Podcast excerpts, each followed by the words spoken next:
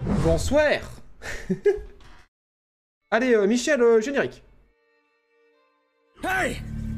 Who are you people? What do you want from me? You want the numbers, Mason. That's all we've ever wanted. Bonsoir mesdames et messieurs et bon retour dans euh, la tour de la JB Corp au 369e étage avec toutes les équipes de rédaction derrière moi qui voulaient cette émission extraordinaire. Il, y a des choses extraordinaires dans ce chat qui vont se produire. Euh, J'ai oublié de le dire la dernière émission, mais euh, vous vous rappelez, j'avais fait euh, un document trop bien avec tous les jeux que j'avais retenus dans toutes les conférences. Bah il est dispo si vous tapez point d'exclamation E E3 2021. Si j'ai bien fait mon taf, normalement, comme ça, le bot va vous l'envoyer et, euh, du coup vous avez accès au document. Euh, Ouais, c'est bon. Je vois qu'il y a des gens qui peuvent se connecter dessus. Donc moins vous aurez la liste des jeux pour ceux qui auraient raté les conférences ou qui ont raté l'émission. Mais c'est vraiment que les trucs que moi j'ai surveillés, quoi. C'est rangé par conférence, c'est rangé par jour. Il n'y a pas tout. C'est juste que moi j'ai trouvé euh, intéressant ou qui m'a qui fait au moins hausser un sourcil. Voilà, voilà. Du coup, ça, vous pouvez l'ajouter dans vos favoris. Ça restera dispo jusqu'à la nuit des temps. Et euh, donc ça, c'est cool. Et le truc qui est cool, c'est que, bah, vous vous rappelez, j'ai euh, également le petit document où à chaque fois qu'on a des, euh, news de la, d'une année fiscale sur un éditeur, je les rentrais dans un Excel qui est disponible si vous tapez point d'exclamation, je crois, fiscal, en E, ouais c'est ça. Et ben du coup vous tombez sur ce merveilleux document. Et aujourd'hui on va parler de Focus, euh, voilà, qui, apparaît là euh, sur l'écran, mais il y a tous les trucs qu'on a parlé dans tous les streams qui sont sur ce truc-là. Donc pareil, il faut ajouter ce document vos favoris si vous avez envie. Euh, voilà, moi il est en noir parce que il y a le dark mode. J'ai essayé de le rendre un peu plus lisible avec le dark mode. Donc voilà, normalement c'est pas trop dégueulasse. Et du coup c'est assez intéressant. C'est assez intéressant les chiffres qu'on a eu cette semaine. Mais avant, j'en profite pour remercier infiniment Foxoneo pour son huitième mois. Incroyable. Merci Captain Dude pour son premier mois. Bienvenue à toi. Et merci à K Perceval qui nous offre son Prime. Merci infiniment euh, pour ton Prime. Et merci à vous trois pour votre soutien. Merci infiniment de m'aider à rester indépendant. Puisque vous le savez, je ne le dirai jamais assez. Mais euh, tous les sous générés par les streams et par, euh, par ce live hebdomadaire sont directement réinjectés dans la production des vidéos. C'est grâce à vous que je peux rester indépendant. Et comme je le disais, vous êtes désormais euh, mes producteurs majoritaires. Voilà, la, majorité des, finances de la chaîne euh, vient directement de vous. Donc, euh, merci beaucoup. Merci beaucoup. Sachez-le, je ne le dirai jamais assez. Alors, donc Focus, en fait, donc c'est l'année fiscale qui vient de se terminer. Vous voyez là, en fait, c'est en millions. Et je les ai rangés par... bah, tous ces gens-là, je les ai rangés par... par, chiffre d'affaires sur l'année fiscale euh, 2020-2021. Et vous voyez qu'au tout début, il y a Nintendo. Bon, alors là, faudrait déplacer le truc, mais c'est chiant. En gros, ils ont fait euh, 13 milliards. Ils sont suivis par Sony, puis Bandai. Mais bien sûr, faut prendre euh, les chiffres de Bandai comme ceux de Square Enix et ceux de Sega avec des pincettes parce que eux, ils ont aussi euh, des activités annexes que le jeu vidéo. Donc euh, les arcades, les jouets, le tourisme. Mais voilà, ça donne un peu une idée de l'état du, marché actuellement. Et Focus, du coup, notre euh, petit éditeur français, entre guillemets, euh, se situe là. Euh, bon, CD Projekt aussi anormalement élevé parce que bah, ont fait des chiffres pas possibles avec la société de Cyberpunk. Mais euh, ce qui est intéressant de voir, c'est que l'autre fois, j'avais rentré euh, Nakon, qui est du coup euh, anciennement... euh, anciennement quoi? Wikipédia. C'était anciennement... Euh, Big Ben, voilà, c'est ça, c'est bien ce qui me semblait. Euh, donc euh, Big Ben Interactive, qui était producteur, enfin éditeur de jeux vidéo. Donc pour ceux qui ne savent pas ce que ça veut dire, éditeur de jeux vidéo, c'est-à-dire que c'est les gens qui vont distribuer les jeux, mais surtout qui vont les financer et qui vont décider de ce qui se fait et ce qui ne se fait pas, et quel studio a droit à un budget pour faire son projet et tout. Et du coup, on avait parlé de Nakon parce qu'il commençait à grossir pas mal, et là on se rend compte que sur l'année fiscale qui s'est finie, ben ils sont devant Focus. Ce qui est assez ouf, d'autant quand, quand on sait que Nakon, ils ont récupéré le studio Spiders, donc ceux qu'on fait euh, Gridfall, si je dis pas de bêtises, euh, et, et Cyanide, donc ceux qu'on fait euh, Styx par exemple, pour ceux qui s'en rappellent, qui maintenant sont édités par Nakon, et qu'en plus de ça, ils viennent de se faire piquer l'édition de Farming Simulator par Giant Software, Focus. Donc du coup, là, Focus, ils sont contents d'avoir fait des thunes parce que, de ce qu'ils ont dit, ils vont, investir pour se solidifier. Et du coup, on a appris dans cet article donc, que maintenant, euh, Deck 13, donc le, studio qui a fait euh, The Surge, j'ai marqué toutes ces infos là en bas, euh, dans ce petit cadre ici. Ceux qui ont le document, point d'exclamation fiscale encore une fois dans le chat. Ils ont racheté le studio donc Deck 13 euh, The Surge, qui n'est désormais bah, plus indépendant, et le studio Stremont, qui a sorti Necromunda, dont on a parlé la semaine dernière. Donc ils se, ils se consolident, et ils espèrent un franc succès sur euh, Alien Fireteam, là, le jeu de coop d'Alien qui va sortir en août, et, euh, Plague Requiem, donc la suite de Plague Tale, fait par Asobo. Et euh, ce qui est intéressant de voir, c'est que déjà, les mecs euh, ont perdu quand même des, euh, des grosses franchises dans leur catalogue. Franchement, Farming Simulator, j'aurais jamais imaginé qu'ils possédaient pas le studio et qu'ils le laisseraient partir comme ça. Mais ce qui est intéressant aussi, c'est que malgré tout, bah, les farming qu'ils possèdent encore, ils ont déclaré que c'était ce qui faisait leur revenu en fait sur l'année qui- fiscale qui vient de s'écouler.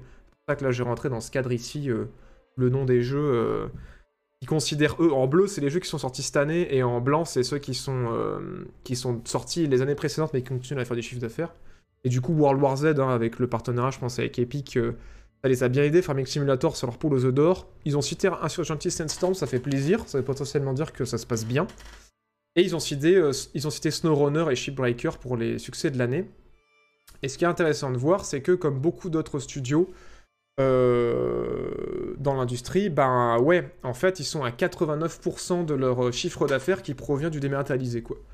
Donc euh, même si, voilà, c'était 2020, parce que l'année fiscale va de, mars 2020 à avril 2021, donc ça a aidé, mais n'empêche que, ouais, clairement, Focus, euh, 10% quasiment de leur chiffre d'affaires, c'était du physique, donc les jeux Focus sont pas beaucoup achetés en physique, quoi. Voilà, voilà. Et du coup, je trouve ces chiffres intéressants. Euh... Qu'en pense le chat, euh, honnêtement? Parce que moi, je vous avoue que euh, je pensais pas voir Focus faire quand même du 71, 71 millions de chiffre d'affaires. J'aurais pu m'en douter en voyant Nakon à 78 millions. Mais quand on pense Farming Simulator, euh, SnowRunner ou Insurgency, on pense pas que ça brasse autant. Merci, du coup, excusez-moi, j'ai du retard, à Hippopotame pour son troisième mois, merci beaucoup, et à Xenosys59 pour son 16e mois. Et salut, à tous encore un mois parmi la secte des gens maçons, la précommande est une hérésie. Les gens maçons euh, vous regardent, attention. Il a bien raison, il a bien raison. Euh, alors, bienvenue à vous, vous inquiétez pas, on vient tout juste de commencer, c'est la première info. T'es que les versions de BFI sont uniquement numériques? Ah bon? Ah ouais, putain, c'est ouf, c'est ouf. En même temps, c'est cohérent qu'ils séparent les, euh, les, les- versions collector avec statuettes euh, du jeu qui vendent de base, quoi. Ti- Non, j'ai pas testé Industry of Titan, c'est marrant, vous êtes beaucoup à me le demander en ce moment. Il y a une grosse mise à jour ou... euh, Mais non, j'attends qu'ils sortent. J'attends qu'ils sortent. J'essaie d'éviter les early access. Toutes ces, entreprises face à la JB Corp ne valent rien. Bonsoir à ceux qui viennent d'arriver. Il y a beaucoup de DLC pour Farming Simulator. Ah ouais, il y a des DLC sur Farming Simulator? Je savais pas. D'ailleurs, c'est cool, Gridfall. Bah, j'ai entendu du bien de, Gridfall, ouais. Euh, comme quoi, c'est bah, pas un, RPG euh, qui a forcément eu le budget dans The Witcher ou un truc dans, le genre, quoi. Bah, apparemment, c'est sympa, quoi. C'est pas parfait, mais, euh, mais, mais c'est pas mal. C'est pas mal, c'est pas mal. Ça trouve vraiment propre ces fichiers Excel. Bon travail. Merci Merci Kogamu, je suis content que, ça vous fasse kiffer de pouvoir regarder le suivi entre les, entre les émissions. Mais, mais ouais, c'est cool. De rien, t'es su depuis longtemps maintenant, logique. Bah, c'est trop cool, merci Captain Dude. Merci quand même de nous rejoindre, c'est adorable. Merci beaucoup. Et merci à Baka Kranta pour son quatrième mois. Merci encore pour ton émission, trop hâte de te retrouver les autres jours que le mercredi. Ouais, faut que je m'y remette, mais bon, euh, du coup, ça a été un peu galère de me réorganiser là niveau euh, de la chaîne YouTube. Et là, euh, je relance la machine, j'arrive à, avancer sur les projets, donc vous risquez de me revoir, je pense, streamer du jeu vidéo aussi en dehors de cette émission. Et merci Yggdrasil pour ton quatrième mois également. C'est fou, merci beaucoup. Merci de votre soutien, vous êtes adorable. Merci infiniment. Que signifient les chiffres à droite euh, des titres des jeux? Alors, euh, où ça? Hmm. Ah là Alors en fait, ça c'est quand j'ai réussi à avoir en millions euh, le nombre de copies qui se sont écoulées. Voilà. Donc euh, là, par exemple, pour Cyberpunk, euh, 14 millions, c'est depuis la sortie, et euh, 30 millions, The Witcher, c'est le dernier chiffre qu'on a eu depuis la sortie du jeu, quoi. C'est pas forcément l'année fiscale. Du coup, ça permet de se rendre compte, de faire des comparaisons. Mais là, par exemple, j'en ai pas eu sur euh, Nakon et sur Focus, ni sur Paradox. Ce qui est dommage, parce que du coup, ça aurait été cool. Mais, euh, mais voilà. Bon, en tout cas, je vous laisserai jeter un petit coup d'œil à, à cet Excel. Euh, voilà, Focus qui, quand même, ouais, fait du... euh, fait pas mal de chiffre d'affaires, il sécurise quand même voilà, euh, 25 millions de, de bénéfices opérationnels et 13 millions de bénéfices nets, ce qui est pas dégueu, sachant qu'ils ont, dans cette année-là, ils ont racheté deux, studios. même. Mais, euh, mais voilà, voilà, voilà pour commencer à entamer cette section des chiffres, encore une fois, point d'exclamation fiscale. Euh, t'as rien raté, bienvenue à vous, hein, bienvenue à ceux qui débarquent, on vient juste de commencer. Partagez mon, euh, mon Excel où je rentre toute l'année fiscale 2021 à chaque fois que j'ai des infos. Et là, on vient tout juste de commencer sur la première news, euh, les- l'année fiscale de Focus. Voilà, voilà. Donc t'as vraiment pas raté grand chose, t'inquiète pas, on vient juste de débuter. Salut Ultime Banga Et merci pour ton deuxième mois Des bisous gratuits, c'est pas cher. merci beaucoup pour ton Prime. Bah ouais, mais euh, bon, déjà c'est pas gratuit parce que faut que tu sois abonné à Amazon. Donc déjà, euh, tu donnes quand même des sous. hein. Et en plus de ça, euh, bah, ça m'aide autant qu'un qu'un sub normal. Donc, euh, donc merci infiniment. Et puis en plus, on a qu'un de Prime. Donc, donc je sais que oui, c'est moins violent comme move que mettre directement la main à la poche pour me filer un coup de main. Mais ouais, les Primes, ça m'aide tout, tout pareil. Donc, euh, donc merci beaucoup. Alors, euh, la suite, dans ce sens-là? Non, dans l'autre sens. Alors, euh, oui, dans, dans l'autre sens, on va faire comme ça. Il faut qu'on parle, mesdames et messieurs, de votre, de votre sujet favori, à savoir les jeux mobiles. je sais qu'en général, quand, quand je parle des jeux mobiles, dans le chat, les gens ils sont en mode Ouais, trop bien, j'adore les jeux mobiles. En mode Ouais, j'adore ce sujet.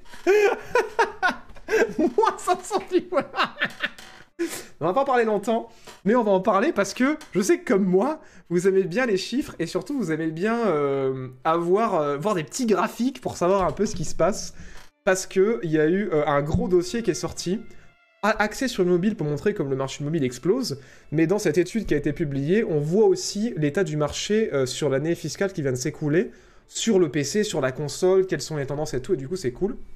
Mais je me suis dit, c'était le moment d'en parler parce que en même temps que cet article est sorti, euh, il y a une news dont je n'ai pas parlé la semaine dernière qui est ressortie de mon feed, euh, à laquelle j'avais pas fait spécialement attention, alors que pourtant il faudrait faire attention à ça. C'est que euh, Electronic Arts viennent de euh, racheter Playdemic, qui est un studio euh, mobile qui n'a fait, si je me trompe pas, qu'un jeu de golf qui s'appelle Golf Clash. Et ils ont racheté ce studio mo- mobile pour pas moins de 1,4 milliards de dollars. 1,4 milliard de dollars pour un jeu mobile. Euh, voilà. La fin dans le monde, tout ça finalement. Euh, un jeu mobile. Certes, on se dit putain, mais qu'est-ce que. C'est genre. euh, c'est un sixième de ce qu'a payé euh, Microsoft pour acheter Bethesda. What the fuck? Et vous avez raison en vous disant what the fuck, même peut-être un cinquième. Pas, j'arrive pas à faire le calcul de tête. Mais, mais oui, un- 1,4 milliard pour un jeu mobile qui a fait un jeu de golf. Alors sur le coup, on se dit, effectivement, comme dit euh, Malandra dans le chat, les jeux de golf, c'est l'avenir. Tout à fait. mais du coup, on se dit, pourquoi? Mais en fait, c'est parce qu'après, quand on cherche un peu, et c'est pour ça que j'ai récupéré un autre article aussi fort intéressant, ce petit jeu de golf qui nous paraît insignifiant, euh, nous, euh, depuis, nos consoles et nos, et nos ordinateurs, qu'on on se dit, mais, mais pourquoi? Et en fait, pourquoi? Parce que ce petit jeu de golf a généré uniquement sur les territoires euh, des États-Unis, hein. donc même pas le territoire asiatique, même pas le territoire européen, et seulement sur un an, il a généré 133 millions de dollars en un an, juste aux États-Unis. 133 millions de dollars. en un an, un seul jeu. du coup, ça me fait me dire qu'effectivement, il y a peut-être une tendance golf qu'on euh, qu'on sous-estime. Il y a un marché à conquérir, je sais pas. 133 millions. Mais c'est quoi les, microtransactions sur ce jeu? Je vous le demande.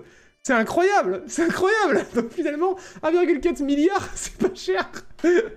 Merci euh, Griffenders pour ton prime, merci beaucoup. Et merci Laurent Galette qui redonne encore son prime pour le quatrième mois, merci beaucoup. Merci infiniment à vous deux. Le rêve ultime de tous les free-to-play. Non mais c'est ouf hein Golfit a de l'avenir.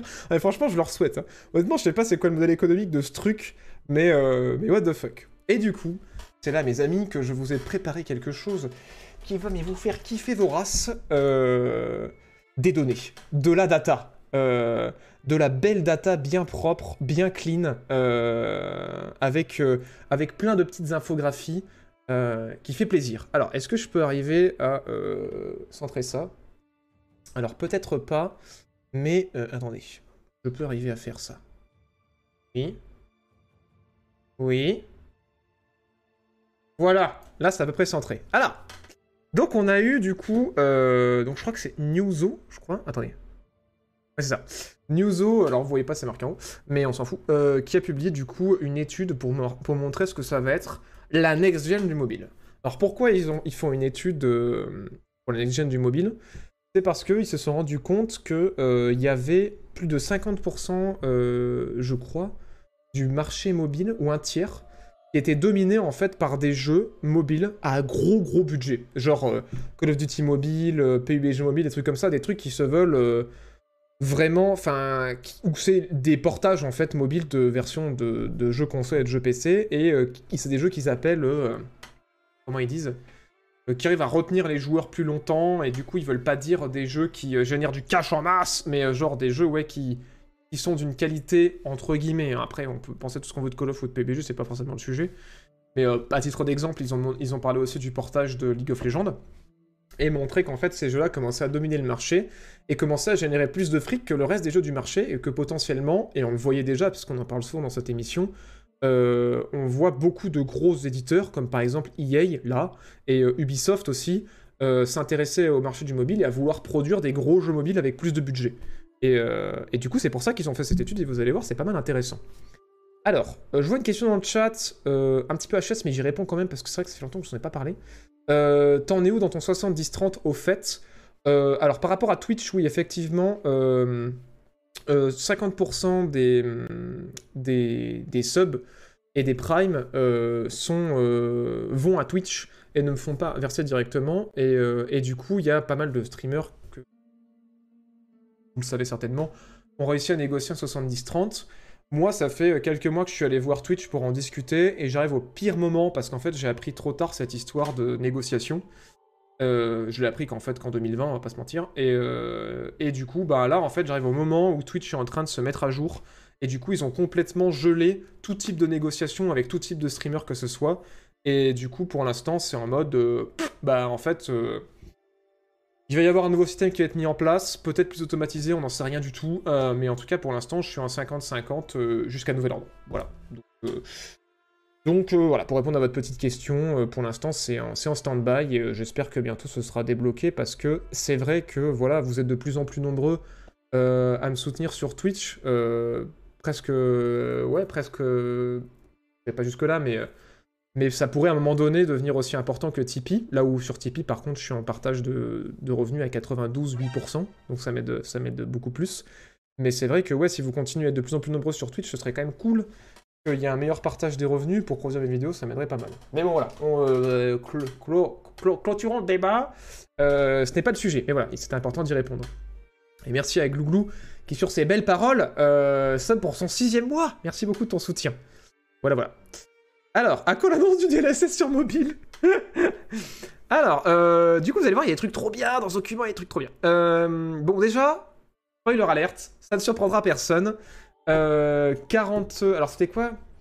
Euh, Alors, c'était quoi Euh, voilà, alors le marché mobile explose en Chine. Voilà, Euh, grosse surprise pour tout le monde. Alors ce qui est intéressant avec ce document, c'est qu'ils vont faire une comparaison entre ce qu'était le marché du jeu vidéo global en 2016 et ce qu'il était en 2021. Et ce qu'il est en 2021, quoi. Donc du coup, vous allez voir, c'est hyper intéressant.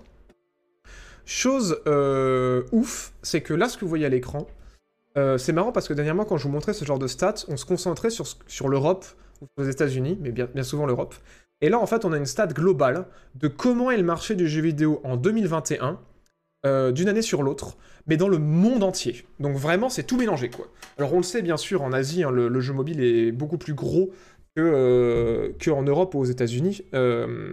Et, là, on le voit, en fait. On le voit parce que ce que vous voyez ici, en fait, c'est... euh, alors, pas, ça, ça correspond pas au nombre de joueurs, attention. hein. Ça correspond à la quantité de thunes que ça rapporte.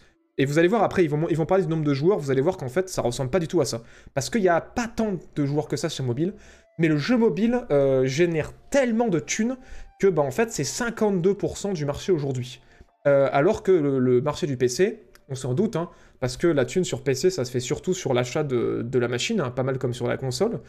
euh, et ben le marché du PC est plus petit parce que déjà il y a beaucoup plus de promos sur PC, euh, il y a beaucoup plus d'offres qui permettent de jouer pour pas cher, et euh, les microtransactions sur les jeux PC, il y en a quand même beaucoup moins que sur les jeux mobiles. Donc forcément ça se ressent là-dessus, mais quand même malgré tout ça, le marché du PC c'est quand même 36 milliards de dollars sur 2021 au marché mobile qui représente presque 91 milliards de dollars sur 2021 avec du coup le marché de la console qui est à 49 milliards de dollars en 2021. Et ce qui est intéressant de remarquer, c'est ces petites stats qu'on a en dessous, c'est que euh, là vous voyez que 2021 par rapport à 2020, il y a une baisse globale du marché du PC de 1%. Voilà, il y a...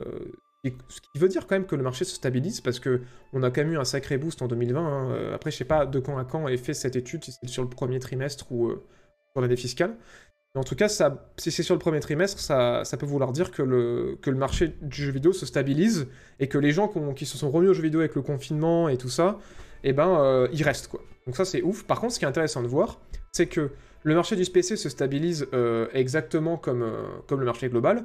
Par contre, le marché console diminue grandement, puisqu'il y a le marché console qui a perdu 10% d'une sur l'autre, ce, qui est, ce qui est assez impressionnant, on va pas se mentir alors que le marché mobile, euh, d'un autre côté, a gagné 4%. Donc euh, du coup, je trouvais ça assez intéressant comme, euh, comme stat à, remarquer. Et oui, le chat mode les microtransactions, les microtransactions, oui, effectivement, le, façon de mobile, oui, c'est que ça, c'est que les microtransactions, quoi. Et je pense que le PC aussi et la console sont boostés principalement pour ça, on va pas se mentir.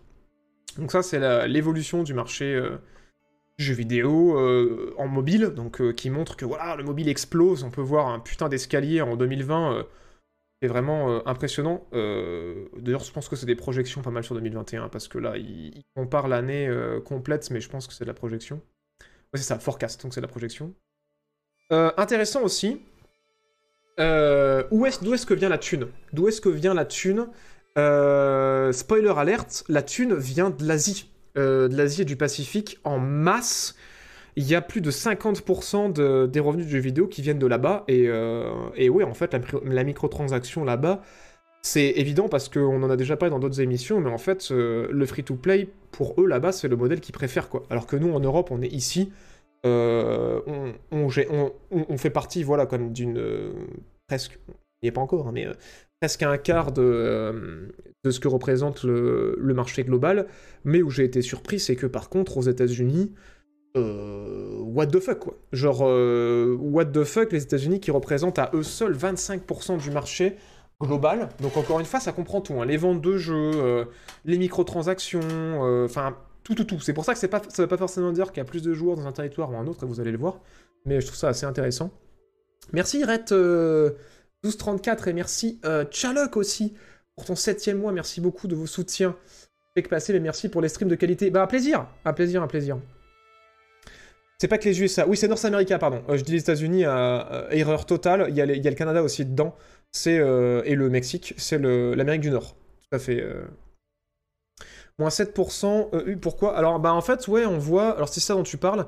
C'est qu'en fait, Y-O-Y, ça veut dire year on year. Et du coup, c'est que bah il y a une diminution en fait du marché du jeu vidéo aux États-Unis. Mais ça, ça fait un petit moment qu'on le, qu'on le constate, si je ne m'abuse. Euh, et, je pense que aussi il y a le fait que bah, il y a le retour à hum, l'après-pandémie, quoi. Que mode, je pense que là-bas, ils ont réussi à moins transformer les joueurs ont débarqué euh, pendant la pandémie en, joueurs qui vont rester après, contrairement à l'Europe où on a une baisse que de, que de 5%, et contrairement euh, au Middle East en Afrique et à l'Amérique latine, où là, clairement, ça monte, quoi. Donc, ça, c'est intéressant de, de voir ça. Bon, ça, après, on va pas tout regarder parce qu'il y a quand même beaucoup de pages, mais euh, ça, c'est la progression. Euh, voilà, ça, c'est la progression du nombre de joueurs sur mobile. Donc là, on a vraiment des vrais chiffres euh, de combien il y a de joueurs. Et ça, c'est intéressant parce que vous voyez que sur mobile, il prévoit. Donc là, on, est là. Hein, prévoit d'atteindre les 3 milliards de joueurs sur mobile sur cette année. Et apparemment, sur 2021, il y aurait 2,8 milliards de joueurs mobiles dans le monde. Et à titre comparatif, c'est ça c'est intéressant, euh, sur console, c'est marqué là, il y a euh, bientôt un milliard de joueurs console dans le monde en 2021, enfin ils projettent là-dessus, et par contre des joueurs PC dans le monde, il y en a bientôt 1,5 milliard euh, en 2021. Et je trouve que c'est une stat qui est intéressante parce que il y a, euh, bah, parce qu'en Asie, en fait, on sait qu'il y a beaucoup, beaucoup de joueurs PC et qu'en plus en Europe, il y, a aussi le marché du PC qui grossit de plus en plus.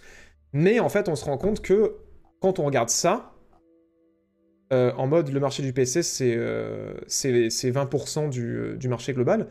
Et le marché de la console, c'est 28%. Ce qu'il faut bien remettre en contexte, c'est que sur 5 joueurs en console et PC, il y en a 3 c'est des joueurs PC et 2 c'est des joueurs console.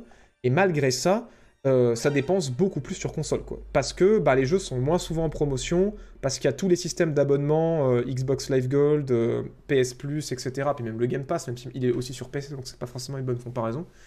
Mais, mais du coup, le, marché du console est un marché qui reste juteux parce que ben, ouais, les joueurs sont potentiellement plus habitués, plus habitués aux microtransactions, mais surtout, je pense qu'ils payent leurs jeux beaucoup plus au prix fort. Il y a beaucoup plus d'abonnements euh, sur console en a sur PC, quoi. Voilà, je trouve ces stats assez intéressantes en vrai. euh. Merci du coup euh, à McGoyave pour son deuxième mois, merci beaucoup. J'ai fait gris ce week-end grâce à toi, incroyable. Bah content, putain, je suis trop content que t'aies kiffé. Trop content que t'aies kiffé. Et merci Redjara ou, ou Regera, je sais pas comment je dois le dire. On va dire Redjera pour le deuxième mois, merci infiniment. C'est énorme, ça fait beaucoup là, non? Ouais, ouais, franchement, ça fait beaucoup de joueurs. hein. C'est assez dingos. Et vous allez voir que ça, c'est un- une stat intéressante à retenir. Les bientôt 3 milliards de, de joueurs sur console pour une news dont on va parler après. Et ça, va, ça nous fait comprendre un peu mieux les stratégies de certaines euh, grosses boîtes comme Microsoft et Sony. euh. Vous allez, vous allez voir, ça va, ça va nous éclairer grandement sur ce qui arrive après, quoi. Ah, du coup, si les chiffres pour dire de la merde. Non, pas du tout. euh, Ils disent pas de la merde. C'est juste qu'en fait, c'est faut les interpréter les chiffres. C'est juste que ça, c'est un un diagramme, je crois que ça se dit comme ça, hein, de du revenu. Et ça, c'est le nombre de joueurs. Donc, s'ils avaient fait le, même diagramme, ils auraient pu. hein. Euh, on aurait, il aurait pu la même tronche. Mais après, voilà, c'est pas pour dire euh, un milieu est moins bien que l'autre. C'est juste que voilà, ça, ça s'intéresse à où est-ce qu'est la thune. Et du coup, bah. Ça, ça répond à où est-ce qu'est la thune, quoi. sur mobile. bah après, il y a quand même 20% de la thune qui est sur PC et 28% qui est sur console. Donc faut pas oublier ce marché-là parce que c'est quand même colossal, quoi. Mais, euh, mais oui, clairement, pour faire de la thune, faut aller sur mobile. Et après, je me rappelle plus, il y avait d'autres trucs qui étaient intéressants là-dedans. Mais je crois que c'était vraiment les trucs que j'avais retenus euh, qui étaient les, les plus intéressants au global. Euh, voilà, après, ils font des stats pour dire que le marché du mobile, il grossit beaucoup. Euh, Qu'est-ce qu'on pourrait avoir de stats intéressantes euh, que je pourrais partager avec vous? Mais, mais ouais, déjà, c'est ouf, hein. Vous vous rendez compte de dire dans le monde que, ouais, il y a... alors, bien sûr, il faut, faut se prendre avec des pincettes, parce que ça prend en compte aussi tous les joueurs occasionnels, mais bon, des joueurs quand même, quoi, qu'en 2020, il y a eu... ouais, il y a eu quasiment... euh, ouais, 3, 3 milliards de, de personnes qui ont, qui ont joué sur mobile. Et, euh, et ouais, 2,5 milliards euh, sur console et sur PC. Fait quand même, ce qui fait quand même du monde, quoi. Ce qui fait, ce qui fait mine de rien, presque 6 milliards de personnes dans le monde qui jouaient à un jeu vidéo en, en 2020, quoi. C'est assez ouf. Bon, après, peut-être pas, parce que du coup, dans le tas, il doit y avoir des joueurs mobiles qui jouent aussi sur console et des joueurs euh, PC qui jouent aussi sur mobile, donc tout est un peu faussé. Mais au global, voilà, on peut se dire sereinement qu'il y a au moins euh, 3 milliards de joueurs dans le monde, et du coup, ça, c'est assez ouf. Ça donne, ça donne quand même un sacré vertige, quoi. Et Espérons ne pas voir arriver les stratégies mobiles sur console et sur PC. Ah, ça commence déjà, hein. Ça commence déjà, hein. Mais, euh, puis même, moi je dirais les stratégies console sur PC. hein. Parce que le Game Pass, euh, c'est un truc d'abonnement euh, qui est arrivé sur PC. hein. Au, final, ça on, en est content parce que ça nous fait jouer à des, à des jeux pour, euh, pour moins cher, mais mine de rien, c'est un truc qui était propre à la console, ça, toutes ces histoires d'abonnement pour pouvoir jouer à plus de jeux. euh, c'est un truc qu'on n'avait pas trop sur PC, enfin qui avait du mal à s'installer, quoi. Donc. les chiffres se recoupent, non? Ouais, ils se recoupent, c'est ce que je disais, ouais, carrément. Je pense que clairement, dans les... On, va, regarder ça, ce sera plus simple, ce côté-là, là.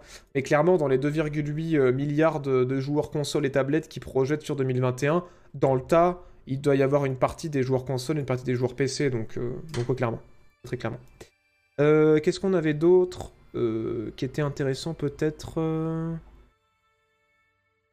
ouais, voilà, alors pour vous donner une idée de ce qu'ils appellent voilà, les jeux à high fidélité, à haute fidélité, quoi, c'est en gros ceux qui.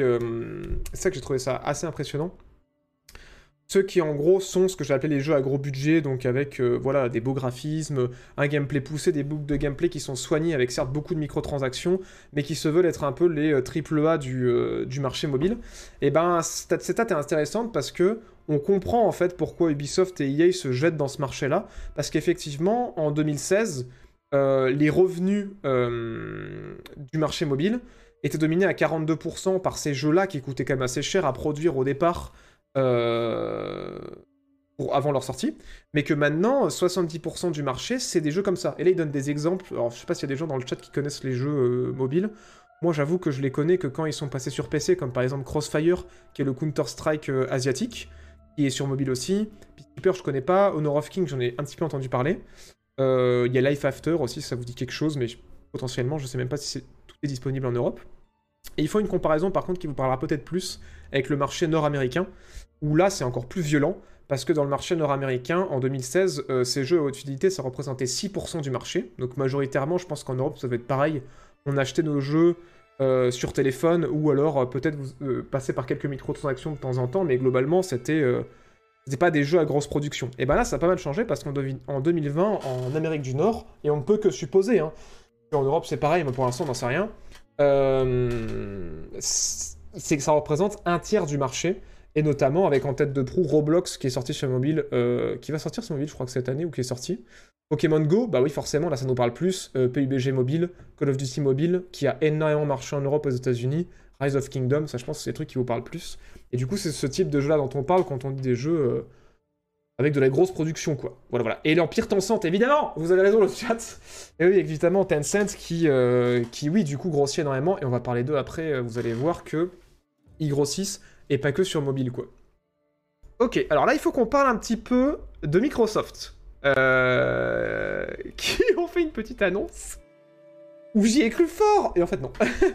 Vous saviez, on, parlait du, procès de, Epic contre Apple, là, euh, où le, jugement final devrait pas tarder à tomber, d'ailleurs, qui se bat pour euh, que, le partage des revenus entre les développeurs et les distributeurs euh, c'est-à-dire 70% pour les développeurs et 30% pour les distributeurs, comme euh, Steam par exemple, ou, euh, ou le, PS, le PlayStation Store, ou, le Microsoft Store, ben, tombe, parce qu'en fait, eux, ils sont fervents défenseurs du 12 ou 15% de partage de revenus.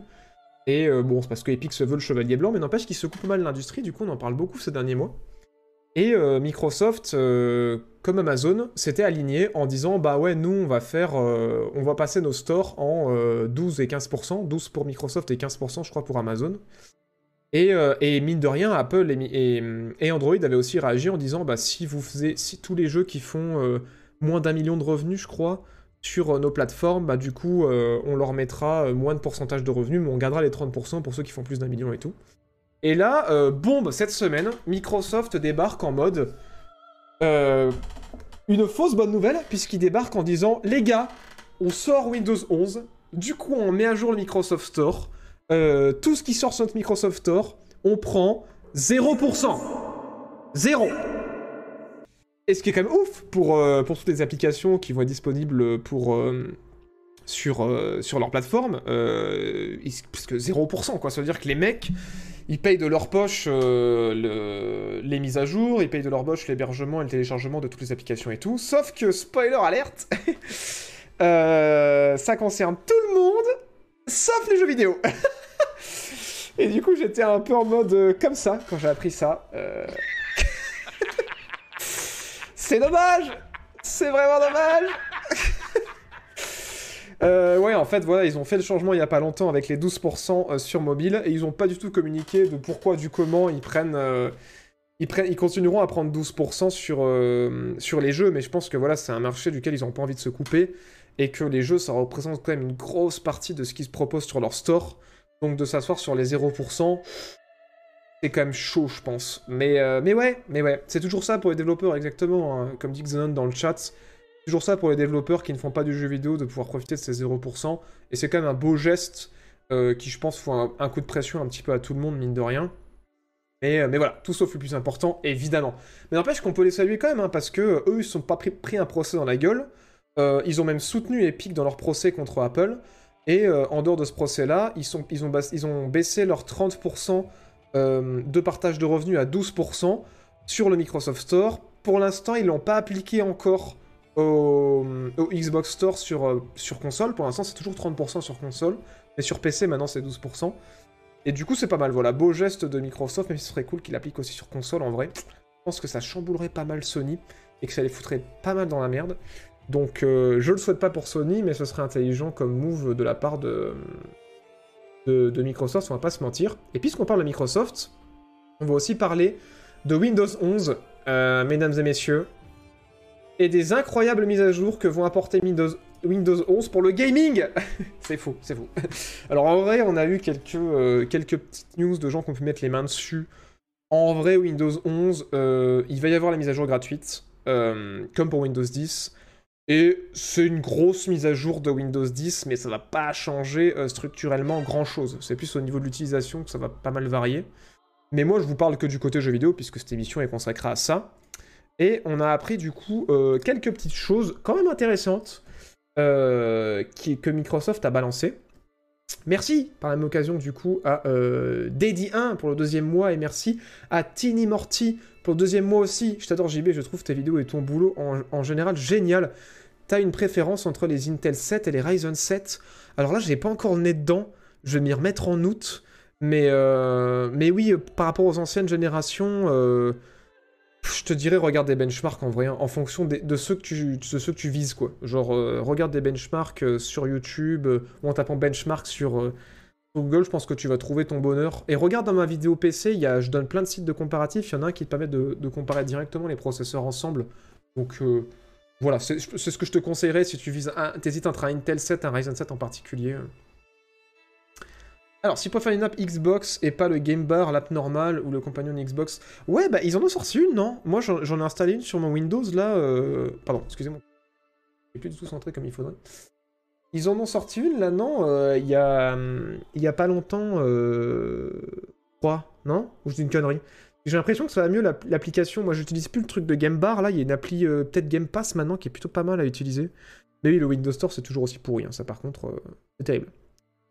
Euh, donc je disais que les news, euh, donc les nouveautés qu'ils allaient amener euh, intéressantes avec Windows 11, c'est un système qui s'appelle l'auto HDR, qui permettra de mettre de l'HDR sur des jeux qui n'en ont pas à la base, de permettre du coup bah, d'avoir des jeux qui soient compatibles DirectX 11 et supérieurs, et surtout que du coup le Windows, le Windows 11 arrivera avec une fonctionnalité qui s'appelle le Direct Storage, ça c'est cool. Alors ça concernera que euh, nos, euh, nos amis dans le chat qui ont les moyens, c'est-à-dire ceux qui possèdent euh, un SSD NVMe, même si ça a pas mal baissé en prix en vrai maintenant.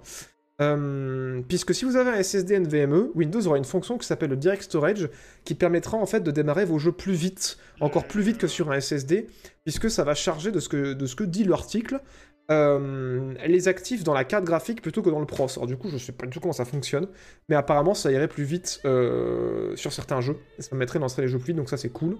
Et surtout, ils étaient super contents de dire Les mecs, Windows 11 euh, arrive avec le Game Pass direct dedans. Donc voilà.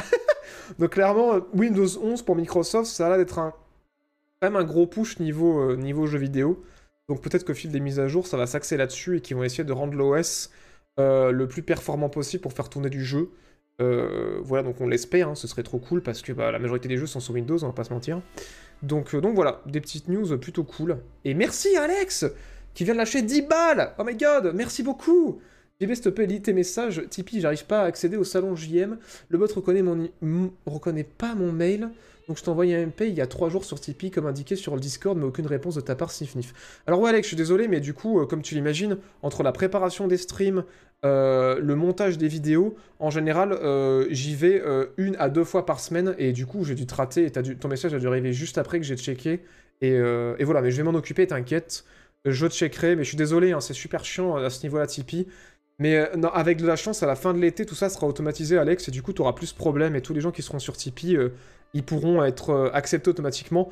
En fait, là, malheureusement, c'est une galère parce qu'on a fait un bot qu'on a dû coder nous, et c'est moi qui manuellement dois rentrer toutes les, toutes les adresses mail euh, dans, la, dans une banque de données qu'on a aussi fait manuellement euh, pour, pour que vous puissiez avoir les rôles sur Tipeee. Donc je suis vraiment désolé, des fois c'est un peu long, mais, mais t'inquiète, je m'en occupe. Mais merci en tout cas pour, Pardon. Salut monsieur chat Oh cette chemise, cette élégance, cette finesse du trait Mort de rire, bienvenue à toi Bienvenue dans le chat, installe-toi confortablement. Bon voilà pour Windows 11. Euh, des petites news cool pour nos jeux vidéo. Euh, c'est fort sympathique. Et euh, sur ces belles paroles, on va quitter cette incroyable section des, chiffres pour entrer dans la section des dates, puisque j'ai une toute petite date à vous annoncer cette semaine. Et on va continuer à parler de Microsoft. Vous allez le voir. Euh, Michel, euh, générique sur, euh, sur la 2. Do you guys want to know um, when there's uh, when a, the release date? Yeah. Alors, je vois le chat qui est en mode. Alors, c'est pas Minecraft Dungeon. Tout le monde est abattu en voyant ça, ça apparaître à l'écran. Qui est en mode Fable Hollow Knight. Non, c'est pas Fable Hollow Knight. En fait, on parle toujours euh, de Microsoft, puisque euh, leur service euh, Xbox Cloud Gaming, donc leur service de streaming qui est compris dans le prix du Game Pass, enfin du, du Game Pass Ultimate, est désormais disponible sur PC et sur iOS. Donc ça veut dire que maintenant le service il est dispo sur Android, tablette et téléphone. Il est aussi dispo au travers d'une page web sur les euh, tablettes et téléphones iOS.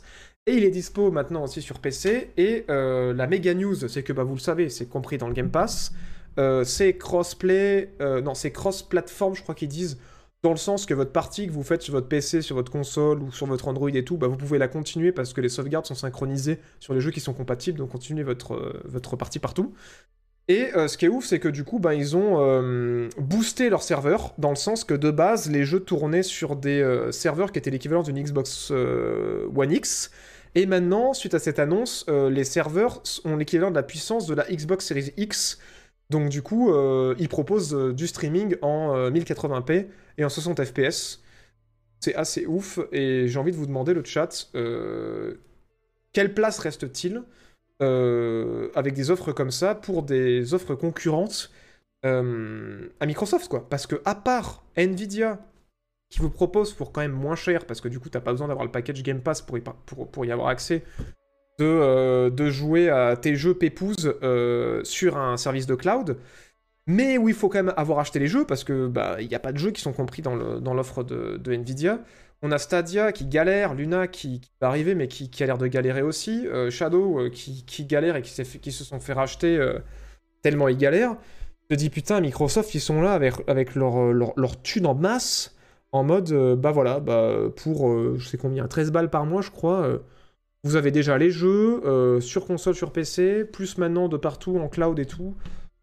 Enfin, c'est ouf, mais ouais, moi je me dis, putain, il y aurait vraiment besoin d'un vrai concurrent sur ce marché-là, parce que là, les mecs sont en train de s'installer. Alors qu'on aime ou pas le, streaming, hein, on va pas relancer le débat, parce que oui, ça fait des artefacts vidéo, oui, ça lag, oui, il faut une putain de connexion, oui, en plus, euh, écologiquement, ça peut être pas ouf, parce que ça balance euh, des débits pas possibles pour arriver à renvoyer l'image constamment, mais, euh, mais, ouais, pour les gens qui sont potentiellement intéressés par ça, c'est assez ouf. Et surtout, ce qui est ouf, c'est que là, avec ce move, si Microsoft font bien leur com, euh, pendant que Tencent et EA et, euh, et Ubisoft sont en train de mettre des thunes à, sortir des jeux euh, sur mobile euh, qui ont plus de budget, Microsoft, eux, ils sortent les jeux AAA de la console et du PC sur mobile, quoi. Parce qu'ils rendent de plus en plus de jeux compatibles en tactile, ou sinon on peut y jouer avec une manette Bluetooth, et ils font en sorte que le maximum de jeux sur leur offre Game Pass soit compatible cloud ou manette. Et du coup, t'es en mode. Euh, bah ouais, ouais, euh, enfin. les mecs arrivent armés, mais jusqu'aux dents, quoi. Donc, euh, merci Papa Bordeaux pour ton sixième mois, merci beaucoup. Six mois de bonnes infos change rien, sauf, sauf pour faire mieux. Et longue vie aux gens maçons. Merci Papa Bordeaux, merci à toi, merci de ton soutien. Et merci Mamie Trayette59 pour le troisième mois. C'est quoi le truc en fait? Ben, tu veux dire le truc en le mode l'arnaque? En fait, l'arnaque, bah je sais pas. Alors là, bien sûr, le, le xCloud n'arrive pas à livrer avec la manette. Hein. Ça, faut imaginer votre téléphone au milieu et, euh, et une manette compatible téléphone comme ça que vous auriez acheté sur euh, dans un magasin ou sur internet. Et, euh, et en fait, ouais, le c'est quoi le truc dans le mode c'est quoi l'arnaque? Bah pour l'instant, j'en sais rien. Pour l'instant, j'en sais rien parce que j'avoue qu'à 13 balles par mois, euh, pouvoir jouer à, a presque 200 jeux, je crois, sur tellement de plateformes. Je, je, ouais, je- en fait, le truc c'est qu'on a beau creuser, on voit pas l'arnaque parce que même les développeurs disent qu'ils sont trop contents parce qu'en fait, à chaque fois qu'il y a un développeur qui rejoint le Game Pass et donc potentiellement Cloud, ils reçoivent un méga chèque de la mort pour juste être dans l'offre. et en plus derrière, ils reçoivent des sous en fonction du nombre de fois qu'ils sont téléchargés par les joueurs. Et du coup, t'es en mode, mais euh, est-ce que Microsoft est en mode full investissement parce qu'en fait on veut dominer le marché et qu'à un moment donné ça va devenir rentable? Ou est-ce qu'en fait on sous-estime vraiment euh, à quel point ce genre de modèle peut être rentable pour, euh, Microsoft quoi Donc ouais, c'est assez ouf. Hein. C'est une aide à faire une collab avec Sony pour concurrencer Microsoft. Ouais, mais le problème c'est que Sony, ils ont euh, PlayStation Now aussi quoi. Ils ont leur offre streaming à eux déjà quoi. Donc euh, moi, j'avais, moi, je me disais que la concurrence pourrait venir de, de Google ou d'Amazon parce qu'ils sont aussi gros que Microsoft, mais en fait, ils n'y arrivent pas, quoi.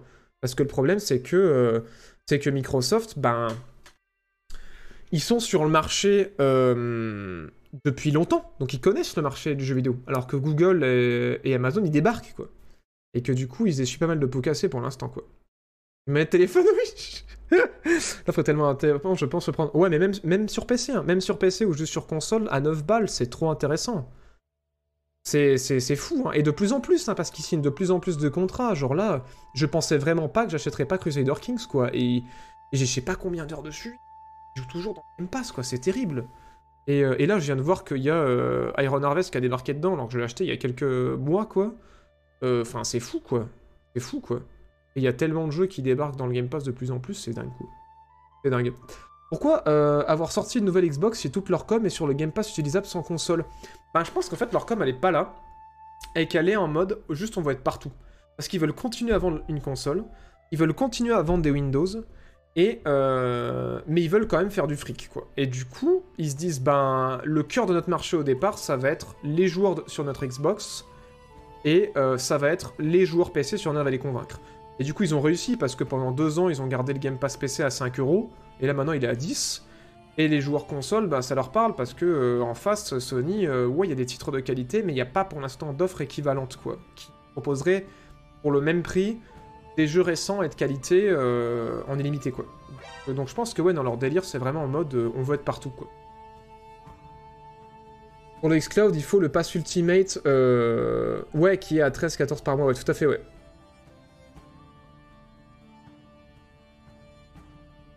Euh... Et puis ils sont à jouer l'option Game Pass taxé Game Pass taxé Oui, c'est vrai que oui, en plus, oui, tu peux partager ton... euh, Ouais, si chez toi, t'as des... Enfin, moi, c'est pareil. hein. Genre, moi... euh, Bon, on a, fini, par tous s'abonner, au, finalement, au Game Pass avec mes colocs. Mais, euh, mais à la base, ouais, j'étais le seul à avoir le Game Pass, et du coup, mes colocs, ils en profitaient sur la console, quoi. Et au final, c'est devenu tellement intéressant que... maintenant, on est tous les trois abonnés, quoi. Un délire. Mais, mais ouais, ouais, non, c'est assez dingue. Hein. C'est assez dingue. Merci, euh, Dubinox, pour ton deuxième mois. Merci beaucoup. La musique est peut-être un peu forte, non, vous me dites, hein. N'hésitez pas. Mine de rien, PlayStation n'est pas si loin derrière. S'ils décident sérieusement de se lancer sur le marché du cloud, ils pourraient les bousculer. C'est ce que je me dis, mais en fait, le truc, c'est que PlayStation, euh, enfin, Sony, c'est pas une aussi grosse boîte que Microsoft. hein. Du coup, ils pourraient arriver à les suivre, mais jus- jusqu'à une certaine limite. Donc on va voir. Là, ils se sont un peu musclés au niveau du PlayStation Now à proposer euh, plus de jeux, même s'ils sont vieux, qui sont installables euh, en, local, pas forcément qu'en streaming. Donc ça, déjà, ça, concurrence un peu l'offre Game Pass, même si ça manque de jeux plus récents. Et au niveau de leur offre streaming, ouais, ils, ils y vont encore un peu trop à tâtons. Faudrait qu'ils y aillent un peu plus de manière, de manière vénère pour, euh, pour vraiment convaincre. Mais, euh... mais ouais, il y a une chance, en vrai, seul l'avenir le dira. Il y aura pas Ubisoft Plus dans le Game Pass un jour Euh, Bah, ça pourrait, hein, parce qu'ils tâtent le terrain, là, avoir balancé R6 dedans. euh, je pense que c'est un truc qui, les qui, les- qui leur donne des idées, mais à mon avis, ils jouent la concurrence, Ubi. hein. Je sais pas comment ça se passe en interne, mais il serait pas con de d'aller voir Microsoft, de leur dire vous nous payez combien pour, euh, pour qu'on publie plus chez vous, puis d'aller voir Sony en mode vous nous payez combien pour qu'on publie plus chez vous, et de, faire les allers-retours pour à un moment donné se finir avec celui qui fiche le plus de thunes, quoi. Ok, cool, merci Ultime Manga. la chemise par contre Elle est très bien, ma chemise, arrêtez C'est la chemise de l'été Après, les Excluplay sur PC, je signe direct. Bah, pour l'instant, ça existe, mais qu'en streaming. Et le problème, c'est que le streaming de PlayStation, euh, il est pas encore en 1080p, je crois. Et, euh, et du coup, ouais, c'est pas ouf de jouer à des jeux euh, Sony en 720p à 30 fps. euh, ou même juste en streaming, quoi. Quand t'es sur PC, t'as envie que ce soit vraiment super joli, quoi. Et du coup, t'as envie de l'avoir en local. Mais bon, après, je pense que ça va arriver d'une autre manière. Le, PS Now, je pense, va se développer, hein. Mais je pense que ça arrive d'une autre manière avec Horizon Zero Dawn, Days Gone et, euh, et tout, le, tout le set de Quantic Dream qui ont fini par arriver sur PC. euh. On va y venir, on va y venir. hein. on est tous épris par la beauté de la chemise. Bon, sur ces belles paroles, euh, on va passer au débat pour la, la seconde, enfin la troisième et dernière partie de cette, émission. Qui va être assez velue, vous allez voir, il y a pas mal de choses dans les débats. Et, du coup, générique Have such a high tolerance for embarrassment? Sidious has corrupted you. Go home and rethink your life. What?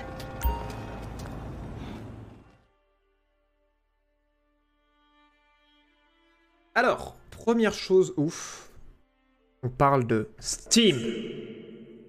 Et de Tonton Gabe, euh, plus particulièrement.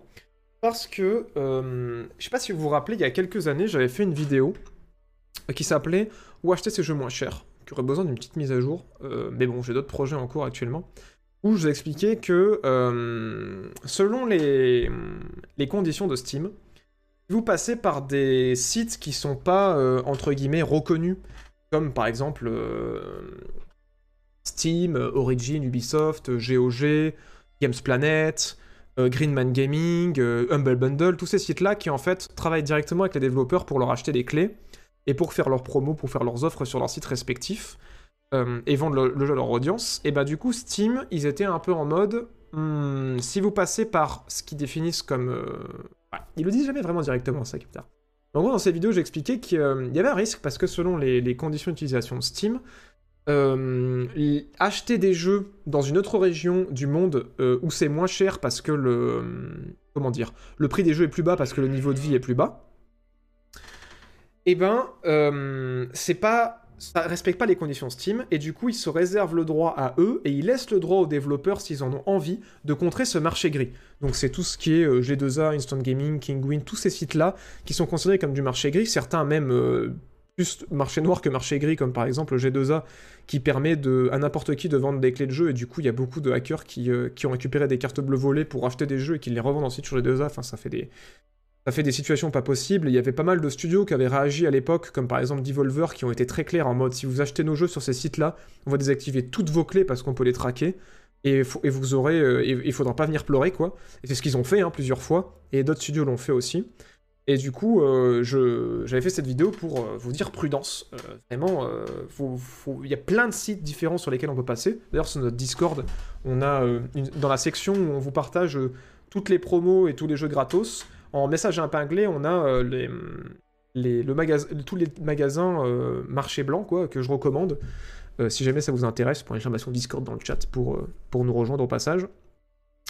Et ben là, cette semaine, on a appris que Steam, qui était assez passif par rapport à ça, et qui avait laissé les développeurs taper du bâton sur, les, tout ce marché gris, et ben, euh, ils sont en train, tout doucement, enfin, de resserrer la vis. Parce que là, ce qu'ils ont fait, c'est que euh, ils ont mis en place des nouvelles restrictions dans le, dans le, dans le launcher pour que euh, si jamais vous essayez par l'intermédiaire de Steam euh, de d'acheter des jeux dans des pays de l'Est où c'est moins cher en utilisant un VPN, bah, vous allez être bloqué et potentiellement votre compte pourrait être pénalisé. Et du coup, on peut plus le faire en interne parce que il y avait des gens qui utilisaient la logique des marchés gris pour euh, faire ça eux-mêmes sur Steam ou pour carrément acheter des clés euh, sur Steam et ensuite les revendre sur, les, sur ces sites de marché gris.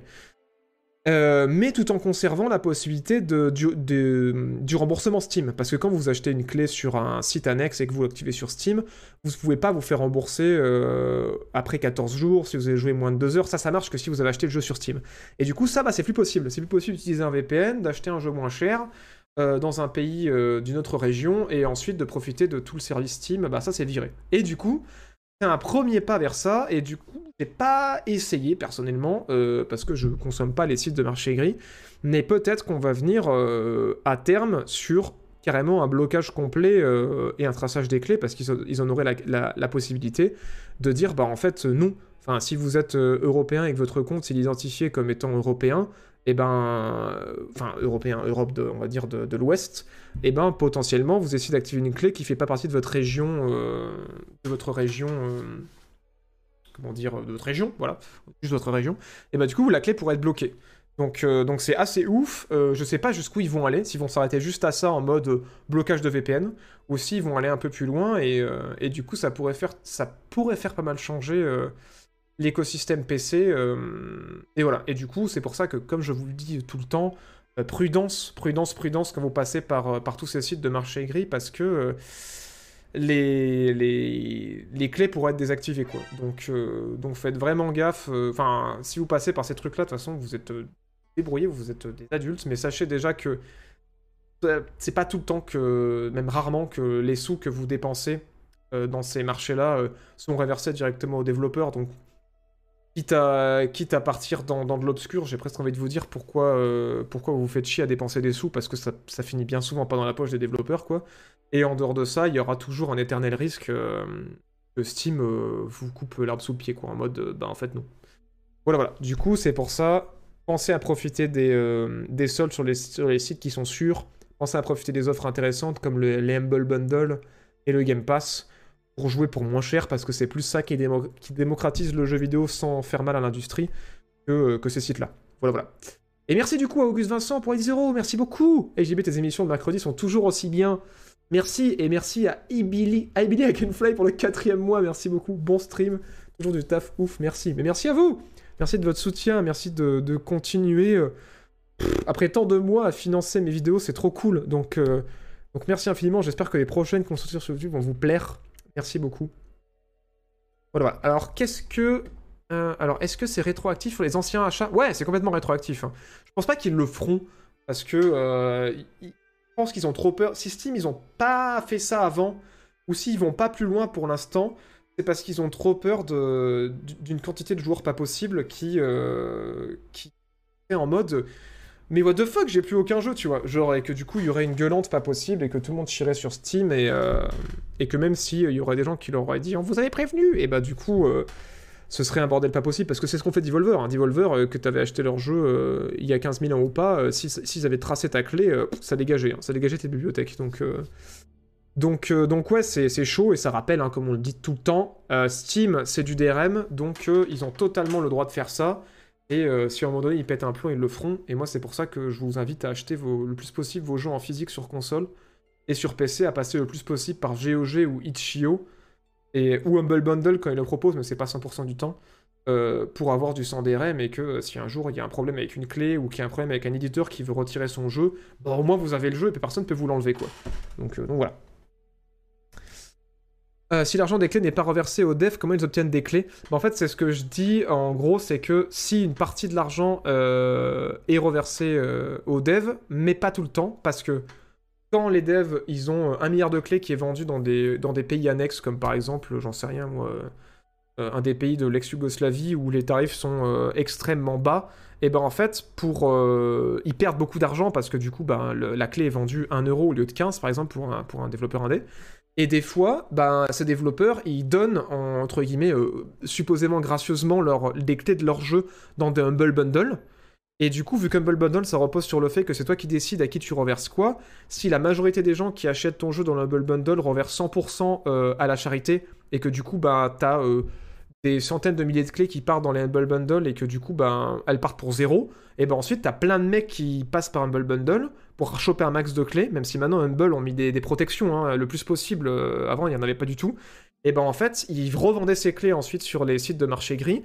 Eux, ils se faisaient de la thune en vendant des clés où les devs ont reçu zéro, quoi. Donc c'est ce genre de logique, quoi. C'est ce genre de, montage que beaucoup de, beaucoup de joueurs et beaucoup de, gens, en fait, ont utilisé pendant des années. Et, c'est ce qui a fait se réveiller des gens comme Devolver et, même Humble Bundle pour mettre plus de sécurité, pour éviter ce genre de truc, quoi. Il y a beaucoup de gens qui faisaient ça, quoi. Donc c'est pour ça qu'il y a des fois où les développeurs re- reçoivent pas un putain de centime pour le jeu, et où des fois, ouais, parce que ça a été acheté à l'autre bout du monde, euh, ils reçoivent un, euro, quoi. Et ce qu'il faut te dire, c'est que, ouais, quand il y a des gens qui vont acheter ces clés-là dans, dans les pays euh, de l'Est, quoi, par exemple, et ben, ils l'achètent pour rien, mais eux, ils le vendent plus cher sur le marché gris. Donc par exemple, si le jeu a coûté 1 balle, eux, ils vont le vendre 2 euros. Et en plus, derrière, les mecs qui tiennent le marché gris, ils rajoutent leur commission. Donc des fois, tu payes un jeu 3 balles, et en vrai, sur les 3 balles, il y a 1 euro qui est parti au dev, quoi. Si, il y a 1 euro qui est parti au dev, quoi. Voilà, voilà. Euh, mais après oui, après oui, je critique pas, hein, mais qui euh, c'est pas en mode il faut que tous les jeux soient vendus 60 balles. Non non non, en fait ce que la logique en Steam c'est très bien, c'est de bloquer, de dire bah si vous êtes dans ce pays-là, c'est normal que vous payiez euh, le prix du jeu qui a été indexé sur le niveau de la vie et que du coup ben tu vas pas payer, tu vas pas demander à un Polonais par exemple d'acheter son jeu à 80 balles. Enfin c'est pas possible. C'est c'est trop cher vu le vu le, le salaire moyen là-bas quoi. C'est pas possible. Mais mais mais voilà c'est c'est pour contrer ça justement qu'ils ont mis ce système en place, et même eux, ils ont mis des triggers en mode où bah, si effectivement tu te déplaces à l'étranger, euh, au bout de trois mois, tu peux, euh, ton Steam il se débloque et tu peux re-acheter des jeux euh, dans un pays où, c'est moins cher, mais du coup ça veut dire que bah, tu vas être dans une zone géographique au niveau de, de ton matchmaking et de tout ce que tu as dispo sur Steam et de tout ce qui est disponible pour toi sur Steam qui va être dans cette zone, géographique là quoi. Voilà voilà. Il y avait aussi des influenceurs qui réclamaient des clés pour. Ouais, carrément, et qui les revendaient sur Instant Gaming. Ouais, carrément, il y avait, il y avait carrément des, euh, euh, des, Même pas des influenceurs, il y avait des influenceurs qui faisaient ça, mais il y avait des gens qui se faisaient passer pour des influenceurs et qui hackaient des mails de streamers et qui demandaient des clés et qui recevaient des clés gratos de, de développeurs indés pour les revendre sur ces plateformes-là. Non, mais c'était des montages, euh, laisse tomber, quoi. Genre, les mecs. Ah ouais, les jeux sont au même prix que l'Europe. Ah, j'avais pas du tout. Ah ouais, d'accord pas du tout pour, euh, pour l'Algérie. Putain, c'est dingue. Et tu déménages dans ces pays, on t'empêche d'acheter des jeux dans ces dégueulasses.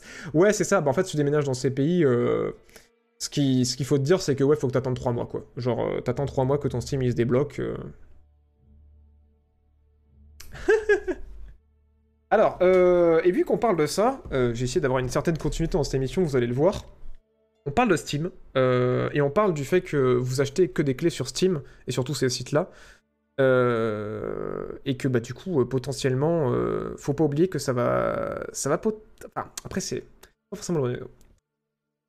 Bon, mais les pinceaux. 1, 2, 3, 4 Vu qu'on parle de Steam, et qu'on parle du DRM, et qu'on parle de, de jeux qui pourraient disparaître, Final Fantasy V et Final Fantasy VI vont être retirés de Steam. alors, euh, rassurez-vous, si vous possédez ces jeux, euh, ils vont pas sortir de la bibliothèque.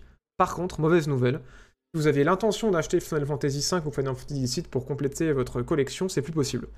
C'est plus possible parce que très rapidement, ils ont été virés du store euh, parce que Square Enix ont demandé à ce que ce soit retiré parce qu'ils ils vont ressortir leur, leur version remaster de, de, Final Fantasy 1 à 6 en pixel art.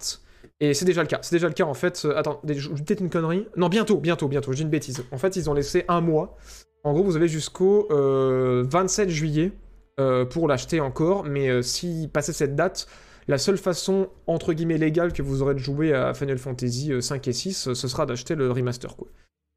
Et vous savez déjà ce que j'en pense, hein, mais mais je trouve ça nul quoi. Enfin en quoi t'as besoin de retirer euh, des jeux qui sont en vente depuis des années parce que tu sors un remaster, quoi. C'est horrible parce que ça empêche les gens, en fait, de légalement avoir accès à euh, une histoire du... Un, pan entier du jeu vidéo, en fait. Que genre, on te dit, bah voilà, tu veux voir ce que c'était euh, Final Fantasy 5 et 6 avant le 7 Bah non, tu peux pas parce qu'en fait, tu, tu que le le, remaster en, pixel art, quoi. Et du coup, t'es obligé de partir des trucs illégaux si tu veux euh, voir vraiment ce que c'était, c'est dingue, quoi. Je comprendrai jamais cette putain de logique. Et vous allez voir que c'est le cas aussi ailleurs, puisque euh, Electronic Arts ont demandé à GOG de euh, retirer de la vente prochainement aussi. non, bah du coup, là, c'est passé. C'est trop tard. Ils, ont fait ça à une vitesse pas possible. Ils l'ont retiré lundi. Il y a eu deux jours pour se retourner ils ont retiré euh, les Ultima euh, Underworld 1 et 2 de la vente sur GOG et euh, les Syndicate. Donc Syndicate, le premier, enfin plus la version qui était ressortie avec du contenu en plus, et Syndicate Wars, qui bon, certes, ne diront pas grand-chose à, à, certaines personnes du chat qui, qui étaient peut-être trop jeunes pour avoir joué à ces jeux-là, mais c'est c'est des jeux qui ont... voilà, clairement, Syndicate, c'est un des jeux qui a inspiré Deus Ex, pour que ça vous parle peut-être un peu plus, quoi. Et, euh, et Ultima, ça a été des, jeux qui ont été pionniers dans le. Dans le. Dans les... Enfin, c'est une série qui a été pionnière dans, la, dans les jeux à la première personne, quoi. Et c'est ouf de te dire que, malgré que GOG, ils se cassent le cul pour qu'à chaque fois qu'ils sortent un truc sur, euh, leur plateforme, ils soient sûrs que la personne qui a les droits, euh, elle, va leur, leur donner suffisamment pour qu'ils puissent commercialiser le jeu et qu'ils soient sûrs de pouvoir commercialiser le jeu et de l'offrir à tout le monde. Et là, tu te dis, bah, c'est trop bien parce que pendant tout le temps où GOG ils ont fait ce travail-là, vu que c'est pas des clés, eh ben, euh, il y a vraiment les fichiers du jeu qui ont, pu, euh, pu être récupérés par des gens et peut-être qu'on verra ces fichiers-là ressortir. Mais n'empêche que aujourd'hui, légalement, on peut plus mettre la main sans DRM sur ces jeux-là, quoi. Et je trouve ça. euh, trouve ça horrible parce que ouais, tu te dis bah voilà, c'est des jeux que tu peux plus acheter et si tu les avais c'est cool et si tu les avais pas bah tu es dans le cul. Voilà. et je trouve ça dingue. Je trouve ça dingue parce que même si avec GOG on échappe euh, aux problèmes qu'on pourrait avoir sur Steam euh, dans le sens que la clé pourrait être désactivée dans la bibliothèque et que carrément même si tu as acheté le jeu tu pourrais le voir disparaître, ce qui n'est pas le cas heureusement pour l'instant hein, pour Final Fantasy 5 et 6. Et ben ouais, les gens qui ont acheté ces jeux-là avant sur GOG, ils sont contents parce qu'il peut rien arriver à leur jeu, mais n'empêche que ceux qui l'avaient pas encore acheté, bah ils sont deg parce que du coup ça veut dire que c'est des, des classiques auxquels plus personne ne pourra avoir accès quoi. Enfin en tout cas de manière légale, et je suis sûr que c'est parce que euh, euh, il prépare un, prochain Ultima ou peut-être une version remaster des Syndicate, euh, et ce sera très cool, je dis pas non une, version euh, remaster des Syndicate, vu ce qu'ils ont fait sur Command and Conquer, ils, ils comprennent comment arriver à proposer pour tout le monde de revivre l'expérience telle qu'elle était ou alors remise au goût du jour, mais quand même, enfin, c'est pas normal, quoi. Genre, c'est pas normal que... hum, Je sais pas, moi ça me choque, c'est pas normal que... que monsieur tout le monde, il puisse plus euh, revisiter ce genre de truc-là euh, sans passer par, euh, par l'émulation, quoi. Genre... Enfin, je sais pas. Je sais pas, je sais pas, je sais pas ce que vous en pensez dans le chat, si ça vous passe un peu au-dessus, mais... Alors...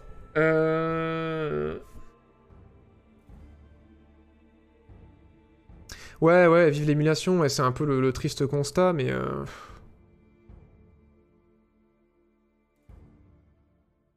Après, on s'étonne qu'on utilise les, émulateurs, mais c'est ça. Et en plus, ça fait peur parce que tu te dis, quand tu vois Nintendo, par exemple, qui, qui eux, euh, sont en train de ressortir tous leurs vieux jeux, ils vendent plein de, de, délire avec les NES Mini et tout, toutes les consoles mini qui ressortent. Et ben ils veulent faire un max de thunes là-dessus, et du coup, ils font vraiment la chasse au procès à tous les gens qui détiennent les sites d'émulation, quoi. Et tu peux te dire que même une émulation, t'es pas à l'abri, quoi. Que en fait, euh, parce que c'est illégal, et ben ouais, la majorité des sites, euh, il y en a beaucoup des gros gros sites qui ont disparu il y a quelques années et, et qui pour, et des sites actuels qui pourraient disparaître encore et tu te dis mais c'est ouf ils vont nous rendre- essayer de nous rendre le plus difficile possible l'accès à ces jeux là et c'est euh, et c'est chiant quoi. Enfin vraiment euh, moi ça me ça me blase ça me blase parce que je suis passionné de jeux vidéo et que ouais ben par exemple les Ultima Underworld je les avais pas pris sur GOG quoi. Et du coup maintenant je suis deg. Et maintenant je suis deg parce que ouais j'aurais aimé les avoir dans la bibliothèque et pouvoir m'y mettre quand j'ai envie de m'y mettre quoi. Et pas être anxieux à me dire ah putain merde ça va être retiré faut que je le prenne maintenant quoi donc, euh, donc ouais. Merci Silky000 pour les 3 mois, merci beaucoup de ton soutien. Merci infiniment. Mm, Mais c'est ça, mais moi je me rappelle d'un abonné, euh, pour donner un exemple euh, concret euh, par rapport à ce- cette histoire de DRM, c'est quoi? J'avais un abonné qui m'avait euh, envoyé un message euh, effaré en mode mais euh, JB c'est ouf, euh, euh, j'ai revu ta vidéo sur cette histoire avec les, DRM et les, marchés gris et tout, et moi ça me fait péter un cas parce que j'avais acheté Call of en dématérialisé sur je sais plus quelle console, je crois, sur la PS3 ou la PS4. Il m'a dit, là, j'ai changé de console et j'ai remis mon compte et j'ai voulu tout réactiver et tout. Et en fait, ben, mon achat, il est perdu parce que je l'ai quand dématérialisé. Et du coup, bah, je peux pas rejouer à ce jeu-là sur la nouvelle console que j'ai. Je sais pas si c'est pas une PS4 Pro qu'il avait chopé. Alors que je l'ai payé à plein tarif et que je l'ai plus nulle part dans ma bibliothèque, je peux plus le lancer et le seul moyen que j'ai, c'est de le racheter, quoi. Et c'est mode, bah ouais, bienvenue dans un monde full DRM, quoi. Enfin bon. Moi, j'avoue que ça me, ça me blesse pas mal quand je lis ce genre de news. hein. C'est même que les screws d'Ivecroft sur PS4, ouais. Il doit y avoir des versions physiques qui existent, non? Ouais, mais à quel prix, quoi? Ce genre de move, ça va faire flamber le truc. Et dans quelles conditions aussi? Parce que du coup, euh, l'avantage de GOG aussi, c'est ça qui est bien avec ce site, c'est que euh, ils les jeux en fait. Ils patchent les jeux, même des fois ils réparent des bugs bloquants du jeu avant de le vendre. Enfin, c'est des malades les mecs. Et euh, ils patchent les jeux et du coup, tu sais que sur Windows 10, quand tu l'achètes, il marche direct en fait. Et ça, c'est trop bien. Alors que quand tu récupères, moi je le sais, hein, parce qu'il y a des jeux que je possède en disque que j'ai racheté chez- sur GOG parce que j'en avais marre de chercher dans les tréfonds d'internet des patchs pour le faire marcher sur mon Windows et de bidouiller les fichiers du jeu. Au bout moment, je dis, c'est fuck off. Je le prends sur GOG, au moins c'est patché et quand je lance, ça marche quoi.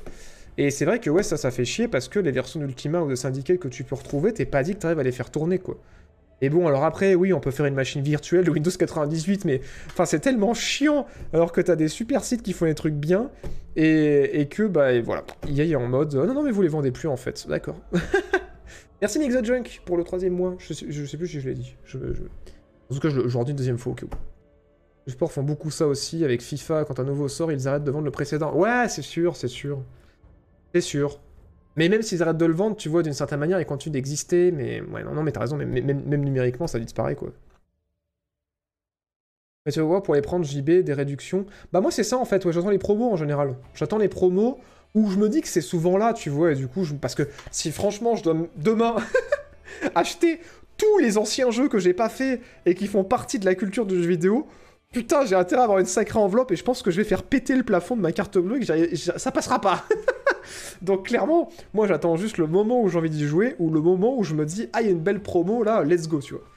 Mais, euh, mais ouais.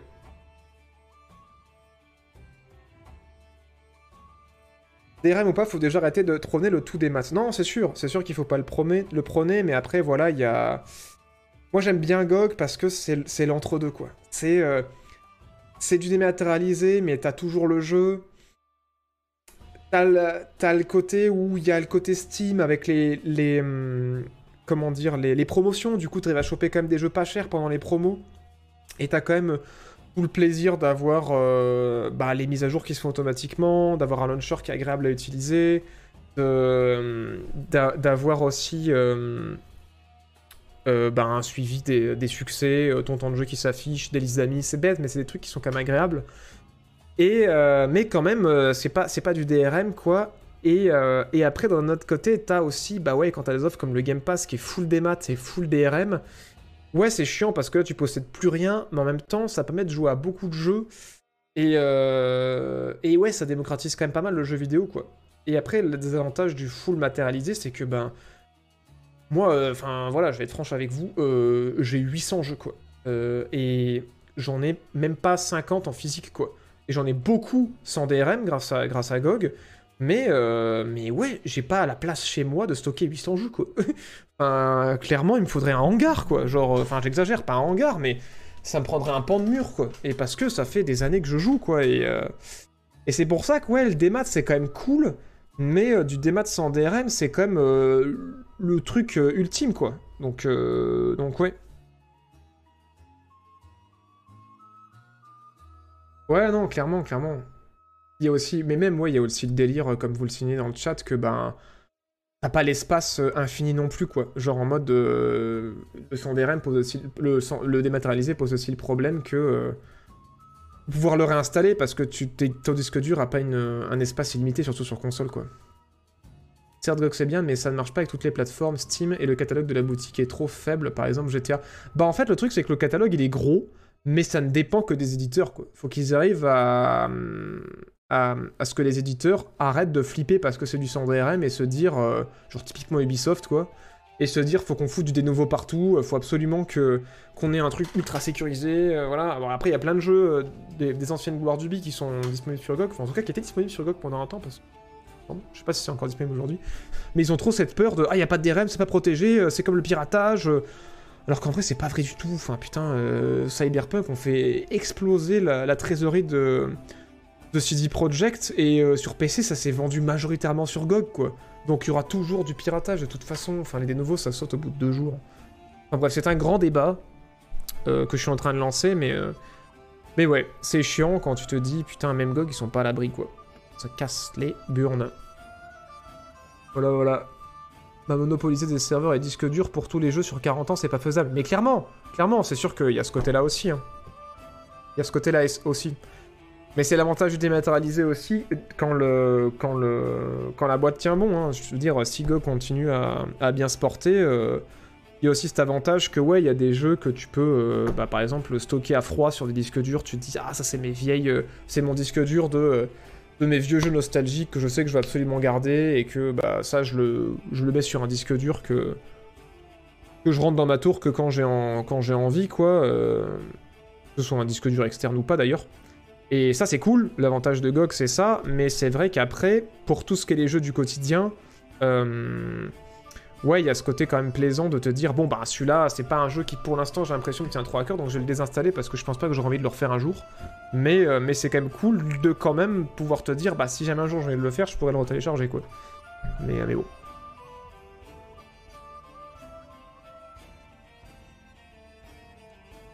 Euh, les jeux Ubi c'est safe pendant 6 mois minimum, donc c'est un minimum rentable de nouveau. Bah franchement, j'ai pas souvenir d'un jeu Ubi récent où je où j'ai pas entendu que le de nouveau il a sauté au bout de deux jours. hein. Je crois que de- d'un truc que j'ai entendu, c'est qu'en 48 heures, peut-être 40 les records, c'est peut-être peut-être le Origins, je crois, qui a tenu 48 heures ou 72, je crois. Mais euh, mais ouais. Non, ça marche pas des masses, hein. euh.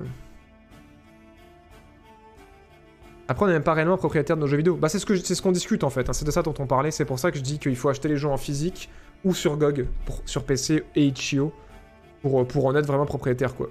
Enfin, après, bon, euh, pas propriétaire culturellement, mais je veux dire que c'est un bien que t'appartient. En tout cas, la copie que t'as du jeu, elle t'appartient, quoi.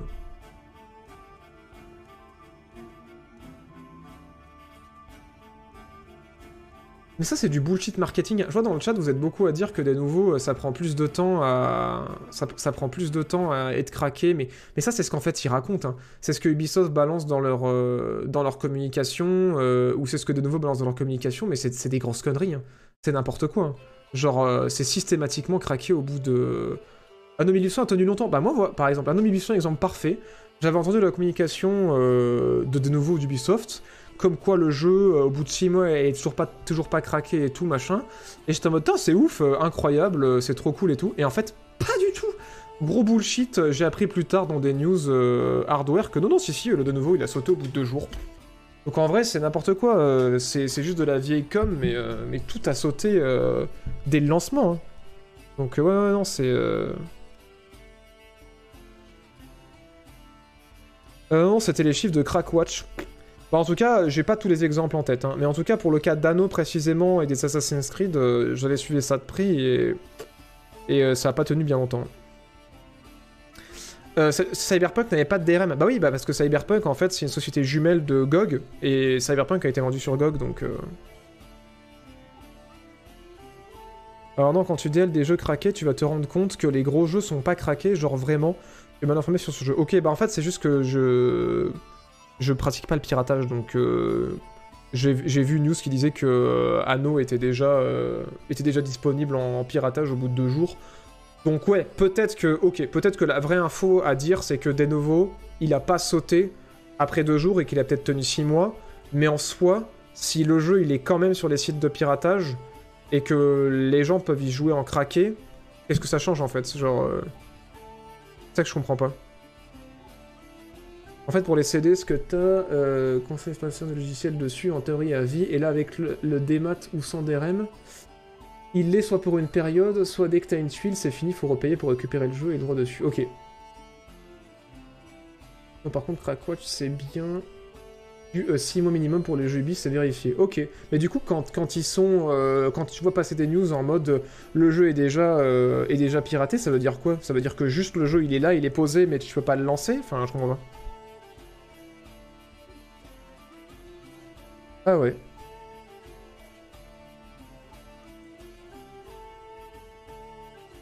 Après, je sais pas, hein, je vous avoue que moi je, je regarde les news euh, qui pop par rapport à ça, mais je suis pas allé vérifier moi-même quoi. Donc. Euh...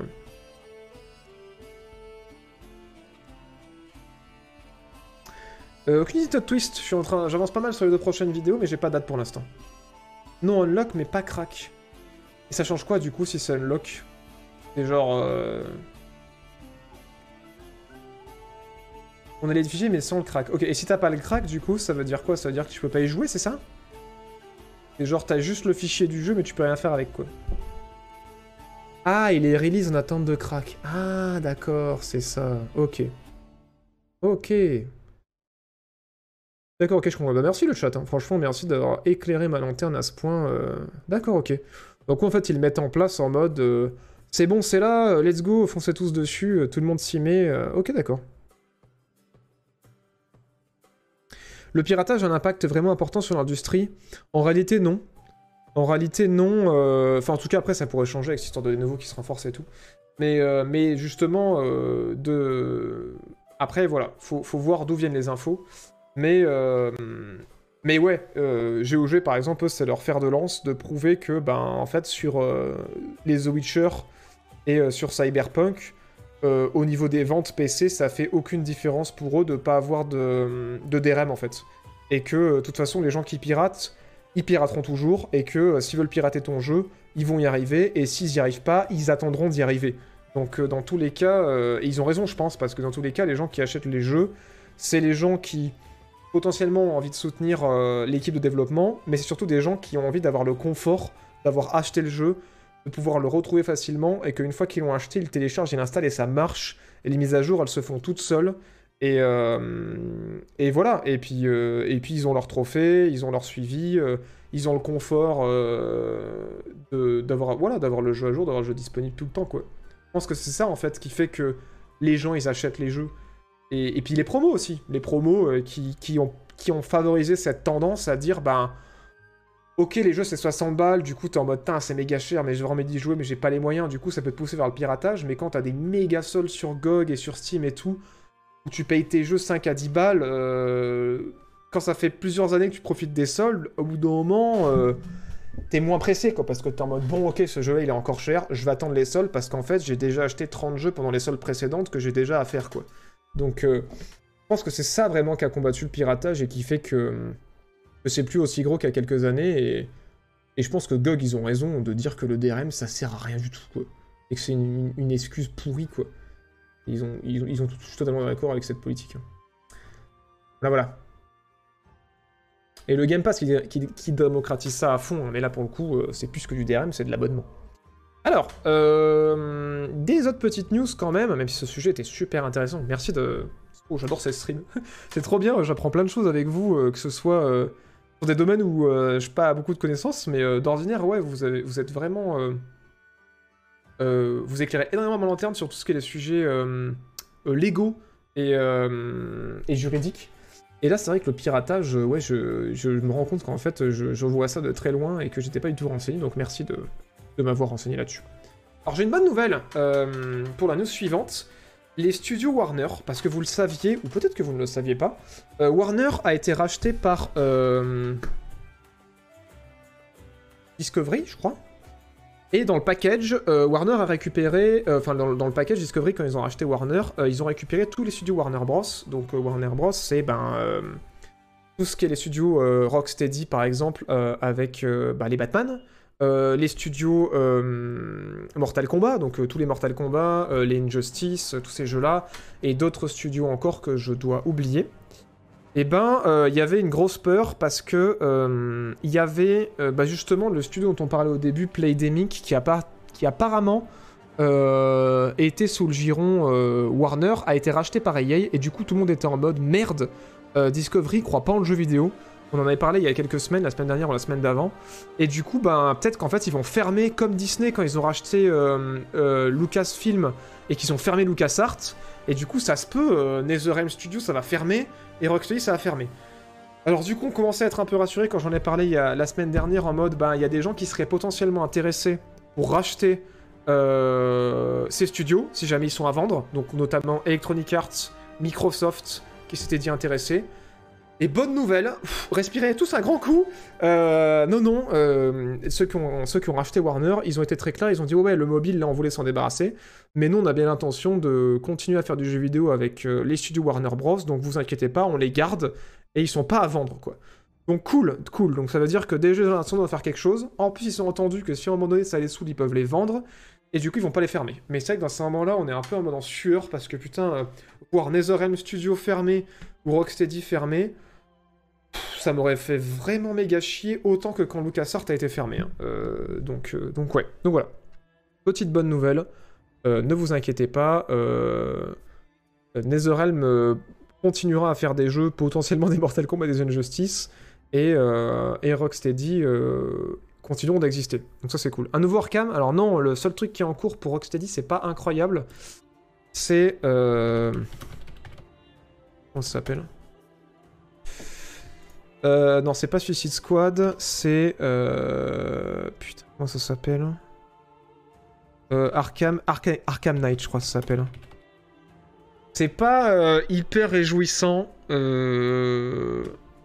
C'est... C'est Anthem, Destiny, The Division dans l'univers de, de Batman. Donc c'est joli, ça pourrait être cool, mais ça va être, voilà, vous le voyez là à l'écran, euh, du Batman jouable à 4 en coop, mais avec euh, des instances, euh, des ennemis qui ont des levels, et puis voilà, des, des, sacs à PV, quoi. Donc, du coup, moi, ça me chauffe pas de ouf avec du loot et de la confection de d'équipements et du coup bon c'est cool parce qu'il y a plein de personnages de, l'univers de DC et du coup ça donne envie mais mais putain j'en ai moi j'en ai plein le cul du grind sur ces jeux là c'est très cool hein euh, j'ai passé un bon moment sur The Division et sur Destiny aussi mais au bout d'un moment ça commence à me tomber des mains quoi et du coup euh, et du coup voilà et visiblement ils ont pas appris de, Avenger quoi donc malheureusement c'est ce qui se prépare prochainement voilà donc euh, un nouveau Batman c'est pas pour tout de suite sorry je suis pas le public. ouais, clairement. Ouais, ouais, ouais. Ça, c'est Warner qui fait. Non, c'est. euh, Ah, c'est peut-être. Ouais, c'est peut-être un studio Warner qui fait, ouais. La Rocksteady, alors je sais pas sur quoi ils bossent, tiens. Avec un peu de chance sur Wikipédia, on pourrait savoir. Je crois peu. Non, euh, c'est pas ça. euh. Rocksteady. Ouais, studio. Suicide Squad. Ah ouais, putain. Pareil. hein. Ça, pareil, pas de gameplay. Euh... Ouais, tout à fait, merci le chat. Suicide Squad. Euh, pas de gameplay pour l'instant. Juste un trailer d'annonce. Et euh, ça pourrait être bien comme ça pourrait être pourri. Mais apparemment, si je me rappelle, alors c'est un que ça a été annoncé. 2020, ouais. Euh, ce serait un 4 Dead-like, quoi. C'est ce que j'ai compris. À moins que ça ait changé. Mais, euh, mais voilà.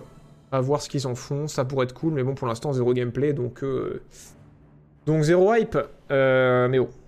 Suicide Squad, quoi. Hero Sinoche, ça n'a pas spécialement brillé, donc bon. Mais bon, ça pourrait être cool. Ça pourrait être cool, on verra. On verra, on verra. Ah, c'est ouf. Euh, on en parle souvent toutes les semaines. Euh...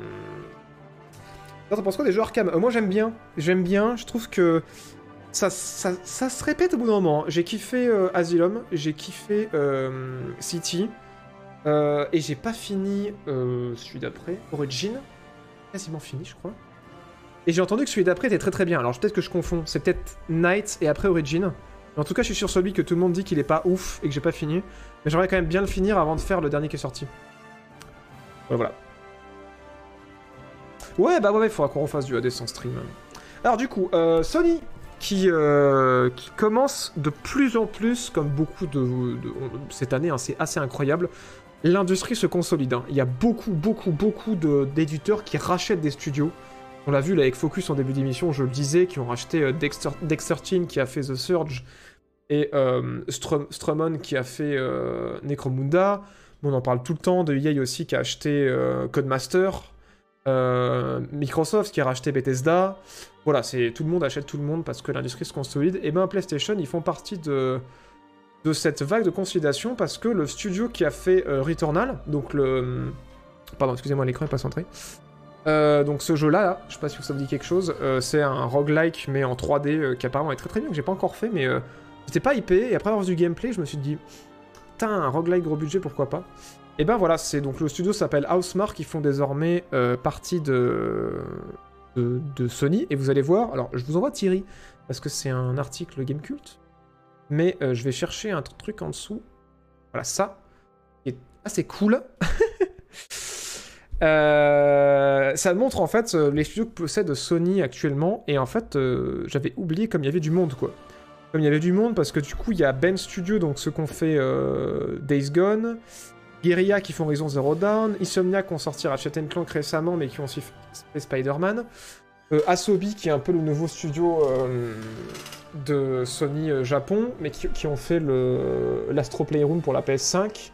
Naughty Dog, qu'on ne présente plus, hein, Uncharted, The Last of Us, Sony Santa Monica euh, pour God of War, et euh, Sucker Punch pour les euh, Infamous et euh, selon vos dires, l'excellent euh, Ghost of Tsushima, auquel il faut absolument que je mette. Et du coup, qui, voilà, qui grossit encore ses rangs, puisque maintenant viennent s'ajouter à ça, ils sont où? Je les vois pas, Housemark, ils doivent être quelque part. Ou alors ils sont peut-être pas encore dessus. Et du coup, euh... oh mon dieu kill Merci Dracoc pour les 24 mois Oh là là, c'est incroyable Deux ans Deux ans, deux ans Bon anniversaire Et merci de ton soutien Merci beaucoup. Mais ouais, du coup, c'est ouf. C'est ouf, il y a de plus en plus de studios euh, chez Sony et ça montre en fait que, ouais... euh, J'ai l'impression qu'aujourd'hui, quand t'es indé, tu vas pas le rester longtemps, quoi. Il y a quelque chose à, tirer de cette news-là, c'est que vraiment, quand tu commences à shine, tu vas pas shine en indépendant euh, très longtemps, quoi. Donc, euh, donc ouais, ouais, c'est euh, c'est assez ouf. Et on le voit hein, avec Hellblade, les mecs, c'était Ninja Theory qu'on, qu'on- qui sont partis indés et qui ont eu le temps de faire un Hellblade et derrière racheté par Microsoft pour Hellblade 2, quoi. C'est assez dingue, hein. Microsoft, ouais, qui, qui rince, qui s'achète tellement de studios. Donc voilà, finalement, ouais, euh, Sony qui s'équipe euh, autant que Microsoft. Et euh, rigolo aussi, ça a fuité. par erreur, mais du coup Sony ils ont aussi racheté Bluepoint. Je pense que vous les connaissez pour ceux qui, ont une Play. C'est ceux qui ont fait le remake de Demon's Soul donc sur, sur PS5, mais vous les connaissez même si vous n'avez pas de PS5 parce que c'est le studio qui est derrière tous les bons remakes de la PlayStation, à savoir par exemple euh, Shadow of Colossus, euh, voilà, qui, euh, qui est aussi de Bluepoint.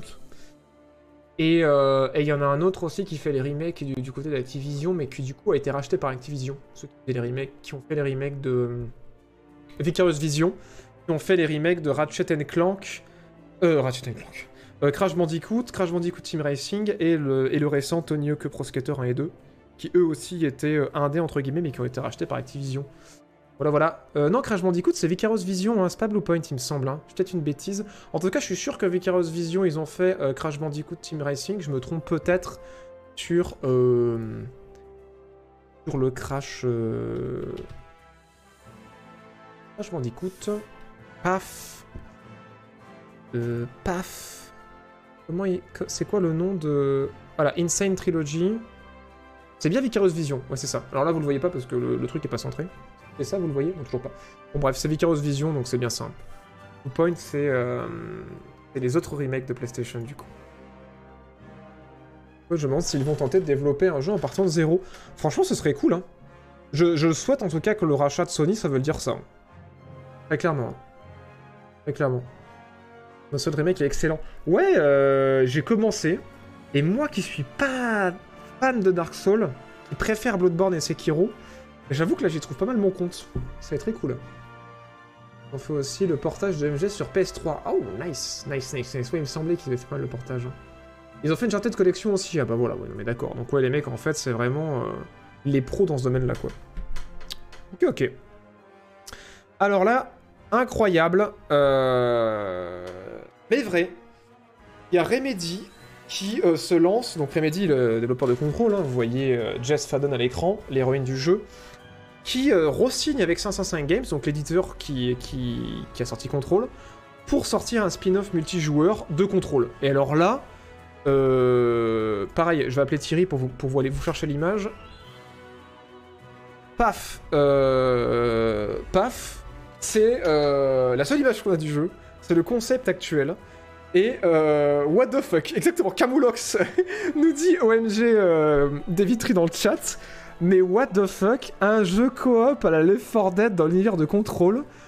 Euh, what? Genre déjà ça a fuité qu'ils ont un Alan Wake en préparation. Euh, ils ont aussi un projet qui va arriver prochainement, c'est euh, une campagne solo pour Crossfire, donc le concurrent de CSGO qui est fait par une boîte euh, chinoise. Et apparemment un autre projet qui aurait pas fuité qui va arriver prochainement. Et en plus de ça, dans l'univers de contrôle qu'ils veulent continuer à développer, ils vont sortir un... Un... euh, comment dire Un, un jeu en coop, ouais. euh, à 4 dans l'univers de contrôle. Et du coup, à la vue de cette image, je me dis... Pourquoi pas en vrai, mais j'ai vraiment du mal à imaginer euh, ce que ça a donné quoi. Contrôle en multi, mais moi je sais pas trop, sais pas, trop ce que ça a donné. Ouais, Alan, Alan Wake 2, mais Max Payne 4, non, mais on, est, bien d'accord. hein. On est bien d'accord, Albert Bobo, moi aussi je suis en, je suis en PLS. mais bon, mais bon, peu près quoi. Mais non Ne précommande jamais car c'est le mal. mais euh, mais ouais, ouais, ouais, euh. Et par contre, il y aurait une suite à contrôle en cours aussi. hein. Genre les mecs, ils ont dans les euh, cartons la campagne de Crossfire, une, suite à donc Alan Wake 2, Control 2 et un spin-off de Control qui sortirait avant Control 2, euh, qui se jouera en coop dans l'univers narratif de Control, mais pas forcément de ce que j'ai compris à l'endroit où ça va se jouer. Puisque je vais rappeler Thierry pour vous dire ce qu'ils ont dit exactement. Voilà, ils ont dit nous, savons que le multijoueur va susciter du scepticisme, mais je crois que nous pouvons créer des expériences partagées sans corruption, euh, sans compromettre l'ADN unique de ce que nous sommes ou les histoires que nous voulons raconter. Oui, nous devons repenser nos angles, nos techniques, notre état d'esprit, mais nous y voyons un défi passionnant. À quoi semble- ressemblerait un jeu Remedy en multijoueur? Et du coup, bon voilà, ils se veulent rassurants, euh, c'est du marketing aussi, on va pas se mentir, mais, euh, mais c'est vrai qu'ils posent une question intéressante, t'es en mode... La narration à la Remedy, euh, genre euh, Control, Alan Wake, Max Payne, dans un univers multijoueur, en vrai, why not, quoi? Mais je me dis, comment va être la rejouabilité, quoi? Genre, euh... Et là, pourquoi Thierry? Et là, parce qu'en fait, je suis abonné à Gamecult et que les articles euh, dans, lequel- dans lesquels est cette image euh, sont payants. Euh, voilà. Et du coup, vu que j'ai du respect pour le travail de, de Gamecult, euh, je mets Thierry devant pour pas que, vous puissiez les articles et que si vous avez envie de le lire, vous puissiez aller le lire sur le site si vous êtes abonné ou vous abonner pour les soutenir. Voilà, voilà. Après, la Wake et Control, c'est pas pour le gameplay que tu les lances. Ouais, bah ouais, c'est plus pour l'ambiance, quoi. Même si Control, en vrai, j'étais surpris. hein. Niveau gameplay, j'étais en mode... Et puis Max Payne aussi, quand même. hein. Niveau gameplay, j'étais en mode assez comme grisant, quoi. Euh, voilà. L'effort contrôle. Here come the money Oui, non, après... euh, Ils sont bien, hein. franchement, ils ont signé tellement un bon deal avec Epic que là, tu m'étonnes qu'ils veulent faire 15 000 projets en même temps, mais... On peut leur souhaiter que de réussir. Après, s'ils se font un truc euh, à la Left 4 Dead 1 en mode euh, vraiment soigné, de qualité, mais, mais un peu chiche en contenu et qui vendent pas trop cher en mode 30 balles, ouais. Parce qu'ils disent que c'est un spin-off, hein. En vrai, pourquoi pas, hein. Pourquoi pas, pourquoi pas. Ils sont chauds Remedy, ouais, en ce moment ils carburent. hein. En ce moment ils carburent. Enfin voilà, mais c'est pas la seule news euh, de cet acabit. Le gameplay de Quantum Break ou Control sont quand même très sympas, même si ça réinvente pas la roue, on est loin de The Medium ou euh, Plague. Alors dans quel sens tu dis on est loin de The Medium ou A Plague Parce que moi tu vois j'aurais tendance à dire la même chose... euh, Alors the... mon dieu. Merci Xenosys pour les 10 subs offerts. Merci beaucoup de ton soutien. 51 abonnements à cette chaîne, non mais c'est terrible. Merci infiniment, merci, euh, merci à tous les gens à qui t'as offert un sub, merci pour UNB, Locu, Wedge2411, euh, Torero Fou, euh, Uejan, Istalwart, Nitnout, Kanatpe et Bemeina qui sont maintenant parmi les gens maçons. Merci infiniment de ton soutien. Et qui, a- qui en a offert un aussi. À Kalexou, merci beaucoup Merci, c'est trop gentil Euh, ouais, je vois pas ce que tu veux dire par rapport à, hum, à The Medium parce que je crois pas que je l'ai fait. Par contre, j'ai fait A Plague Tale et euh, pour moi, c'était un peu le même constat que, euh, que Quantum Break. C'est en mode. euh, J'ai préféré A Plague Tale à Quantum Break parce que vraiment, euh, je trouvais que la narration des coups sur Quantum Break ça marchait pas. C'est le le jeu que j'aime le moins chez Remedy. Mais je crois que comme A Plague Tale, c'est un gameplay qui est assez classique, mais c'est intéressant. Contrôle aussi pour l'ambiance comme A Plague Tale et pour l'histoire euh, comme A Plague Tale euh, et le voyage que te proposent ces deux jeux, quoi. Euh, J'espère que c'est dans ce sens-là que tu disais ça. Dans le gameplay, ok, d'accord. Dans le gameplay de Medium et Plague Tale, c'est très pauvre, même si les ambiances sont folles. Après, le gameplay de Quantum Break, c'était pas incroyable non plus. hein. Ok, t'as un peu les pouvoirs, tu vois. Mais, euh... mais ouais, je vois ce que tu veux dire en vrai. Je vois ce que tu veux dire en vrai. Après, Medium, j'ai pas joué, mais. Mais je vois ce que tu veux dire. C'est ouais, c'est assez classique, quoi. C'est du puzzle, euh, du gameplay à la fronde et un peu de craft. T'as pas tort, mais pour le coup, moi, je ferais le même constat pour Quantum, pour Quantum Break. Peut-être pas pour... Et pour Alan Wake, en vrai. Peut-être pas pour, euh, Control, mais, euh, mais en tout cas, pour Alan Wake et Quantum Break, j'aurais tendance à, à le comparer pareil. Ok, c'était intéressant. Merci d'avoir partagé ton avis. Est-ce que tu recommandes Plague Tale J'hésite à le prendre avec les soldes? Ouais, ouais, en solde fonce. Hein. Ce serait très cool. Euh, faut aimer les jolis nerfs. Hein. Faut aimer les jolis nerfs à la euh, Uncharted, euh, Uncharted, pardon, Control. Enfin, Control après, c'est pas linéaire, c'est Metroidvania. Mais ouais, c'est extrêmement narratif, très linéaire, superbe ambiance, euh, un décor de peste, de, la peste en fait à l'époque médiévale, vraiment, original. Mais après, voilà, c'est comme, comme l'a si bien dit, euh, et ce que j'ai dit la dernière fois que j'en ai parlé, euh, OMG de Vetri, c'est un gameplay qui, euh, qui est très classique, quoi. Tu vas vraiment pour, pour l'histoire, quoi. Faut pas y aller en mode j'ai mes Doom, let's go, quoi. Voilà, voilà. Et dans le Game Pass, ouais, tout à fait. Tu stream au bureau? Non, je stream depuis le 369e étage, depuis la tour de la Jean-Baptiste Corp, qui est euh, voilà, directement en face de la tour Eiffel, en plein centre de Paris.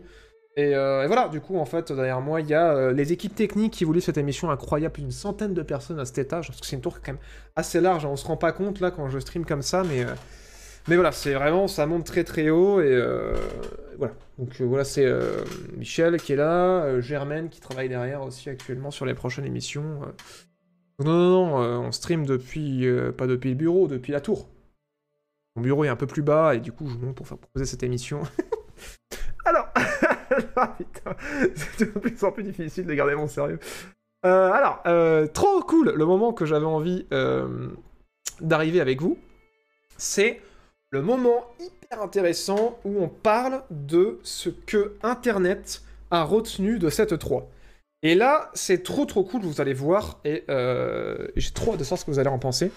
Parce que, en fonction. euh, Donc, on va parler de plusieurs choses. On va parler du jeu qui a été le plus discuté sur Twitter. On va parler du jeu qui a été le plus discuté sur Facebook. euh, du jeu. De la des, hum, des, éditeurs qui ont généré le plus de vues. Et des jeux qui ont généré le plus de vues sur YouTube. Et euh, des jeux qui ont été. le plus couverts dans la presse. Et des jeux qui ont eu le plus de précommandes. Alors, déjà, avant toute chose, à votre avis, quel est euh, l'éditeur, et après on verra si vous avez raison à la fin de l'article, qui a généré le plus de précommandes à, vo- à votre avis, quel éditeur vraiment euh, a la précommande dans son ADN quoi? Vraiment en mode... euh, voilà. Donc balancez vos trucs dans le chat. On va voir un petit peu comme ça. Ce sera rigolo de remonter après derrière. Mais, du coup, vous, allez voir que c'est pas forcément celui auquel on, vous attendiez.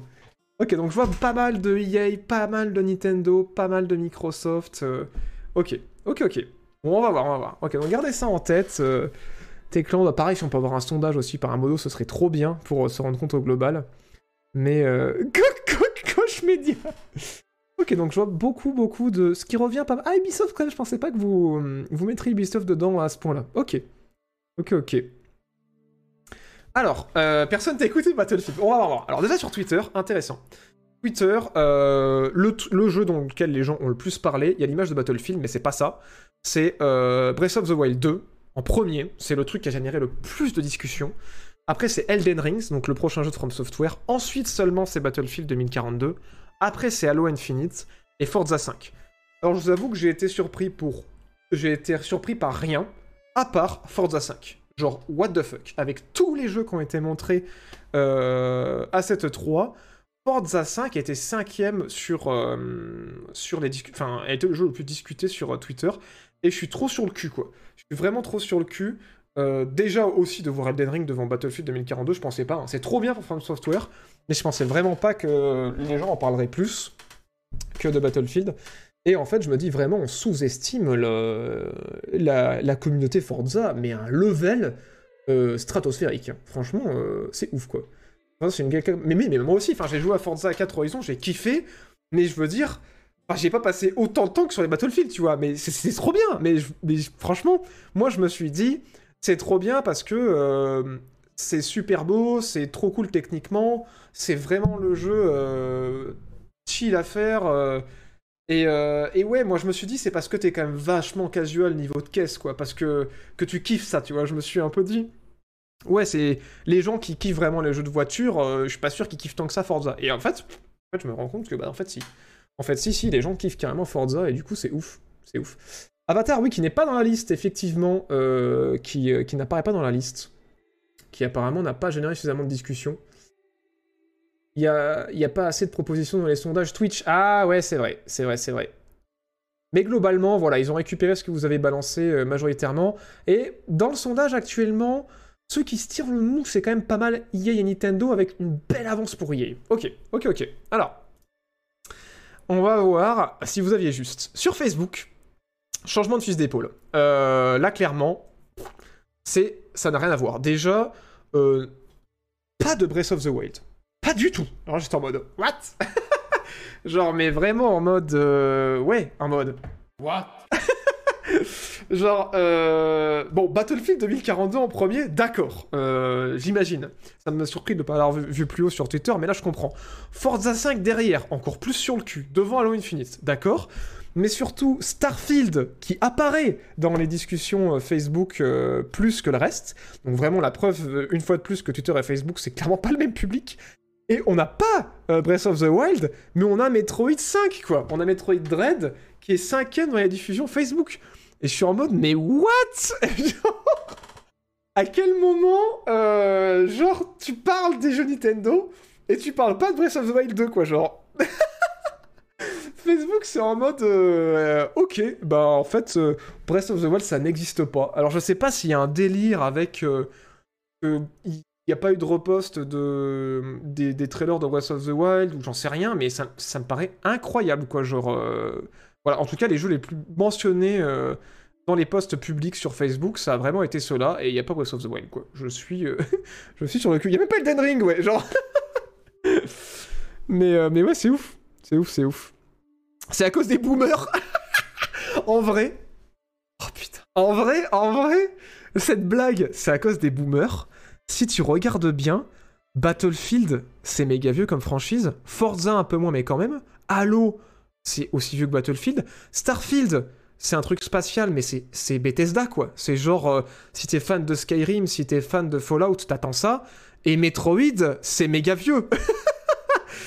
mais ouais, Elden Ring, From Software, ah bah, c'est moins vieux que tout ça quand même, tu vois, genre... euh, Mais oui, c'est vrai que oui, Elden Ring. Mais, euh, mais du coup, ouais, euh, l'explication boomer, est là, quoi. Genre Breath of the Wild, euh, c'est quoi, c'est 2018 ou 2016, je crois? Donc, la boomer force donc, donc en vrai, ouais, ouais, ouais, ouais. en vrai, quelque part, ça fait sens, quoi. Mais, mais par contre, ouais, Metroid Dread, je l'avais pas vu venir. hein. Genre, allô À quel moment t'entends parler de Metroid Dread et t'as plus envie de parler de Metroid Dread que Breath of the Wild? Mais d'accord, d'accord, d'accord. Je comprends. Moi, j'avoue que j'ai des potes, ils m'ont dit euh, Ouais, Breath of the Wild, tout le monde en parle, tout le monde dit c'est trop bien, euh, j'ai joué deux heures, ça m'a saoulé. du coup, c'est en mode Bon, ok, je comprends, peut-être qu'il y a certains types de boomers où c'est en mode euh, Ouais, ouais, moi je comprends pas le délire autour de ce jeu. je respecte, je respecte. Intéressant derrière, YouTube. Alors, là, ce que vous voyez, c'est le nombre de vues qu'ont généré chaque conférence. Donc ça, c'est les vues dans la première colonne. Dans la deuxième colonne, c'est le nombre de channels qu'ont retransmis la conférence. Et, euh, et le reach, je crois que c'est potentiellement euh, nombre de personnes que ça a pu atteindre et tout. Bref. Mais ce qui est intéressant, c'est regarder les, deux premières colonnes. C'est que le Nintendo Direct a été la conférence qui a fait le plus de vues, puisque sur les différentes chaînes où ça a été diffusé, il y a 26 millions de personnes sur YouTube qui sont allées voir la conférence Nintendo. Et on s'en doutait, euh, juste derrière, loin derrière quand même, euh, à 14 millions de, de spectateurs, c'est la conférence Xbox Bethesda. Clairement, c'était la meilleure, mais euh, putain, la fanbase Nintendo. euh, 26 millions, quoi! Et derrière, c'est 14 millions, quoi. Genre, what? Donc, ouais, assez dingos. Par contre, assez surpris de voir que Xbox fait quand même euh, 14 millions de viewers avec seulement 7% de rediffusion par les influenceurs. Alors que Nintendo a eu 26% de rediffusion par les, par les influenceurs pour faire ces 26 millions, ce qui fait quand même que même si t'en es 26%, c'est toujours devant. Mais, euh, mais putain, euh, la fanbase Xbox, euh, elle est pas là. Clairement, la fanbase Xbox, si vous regardez ce tableau, elle est aussi grosse que la fanbase Coq Media. Genre, ça veut dire ce que ça veut dire. ça se pose là. Non, mais c'est ouf. J'aurais imaginé qu'il y aurait plus eu de, couverture des influenceurs Xbox, mais j'imagine que ouais, c'est pas dans la culture de, des joueurs Xbox de suivre les conférences, quoi, tout simplement. Contrairement à Nintendo, où, euh, ils ont vraiment cultivé cette, euh, cette, habitude des conférences, parce que Nintendo Direct, il y en a tout le temps, quoi. Puis il y a les Nintendo 1D, enfin, il y a une chier des conférences Nintendo, donc... euh. Donc voilà, intéressant de voir que juste derrière, à presque 10 millions, il y a eu la conférence d'ouverture du Summer Game Fest. J'ai envie de dire, euh, c'était surprenant d'avoir eu autant de gens sur le direct, mais vu que c'est le moment où euh, il y a eu euh, Elden Ring, ça ne me surprend que très peu. Et c'était quand même une conférence qui était cool en vrai. Donc, donc voilà, Ubisoft Forward qui tape du loin derrière, hein, mais quand même qui tape du 5 millions et qui a été quand même retransmis par 207 channels, hein, plus, que les, plus que la retransmission de Xbox et la retransmission du Summer Game Fest. C'est assez impressionnant. Et euh, Square Enix à 3 millions, euh, PC Game Show à 2 millions, et Koch Media à presque 2 millions. Et je pense que ça, c'est le syndrome. euh, les gens qui, aiment s'arrêter pour regarder euh, l'accident sur le bord de la route, qui dans ce cas précis était la conférence Koch Media. Parce que tu fais pas 2 millions avec 48 chaînes qui retransmettent sans que sur les dos ça te dise Putain, la conférence elle est vraiment éclatée donc, euh, donc voilà. Euh, alors le like, je sais pas trop ce que ça veut dire, sur quoi c'est basé.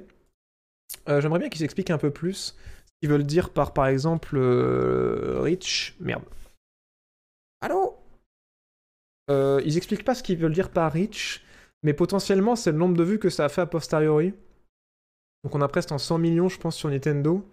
Et là, on voit que ça se casse la gueule, quoi. Genre, euh, très clairement. Et Ubisoft, par exemple, qui n'ont fait que 5 millions sur le direct, mais qui derrière, sur l'ensemble de leurs conférences et de leurs trailers, je pense, tape du 87 millions.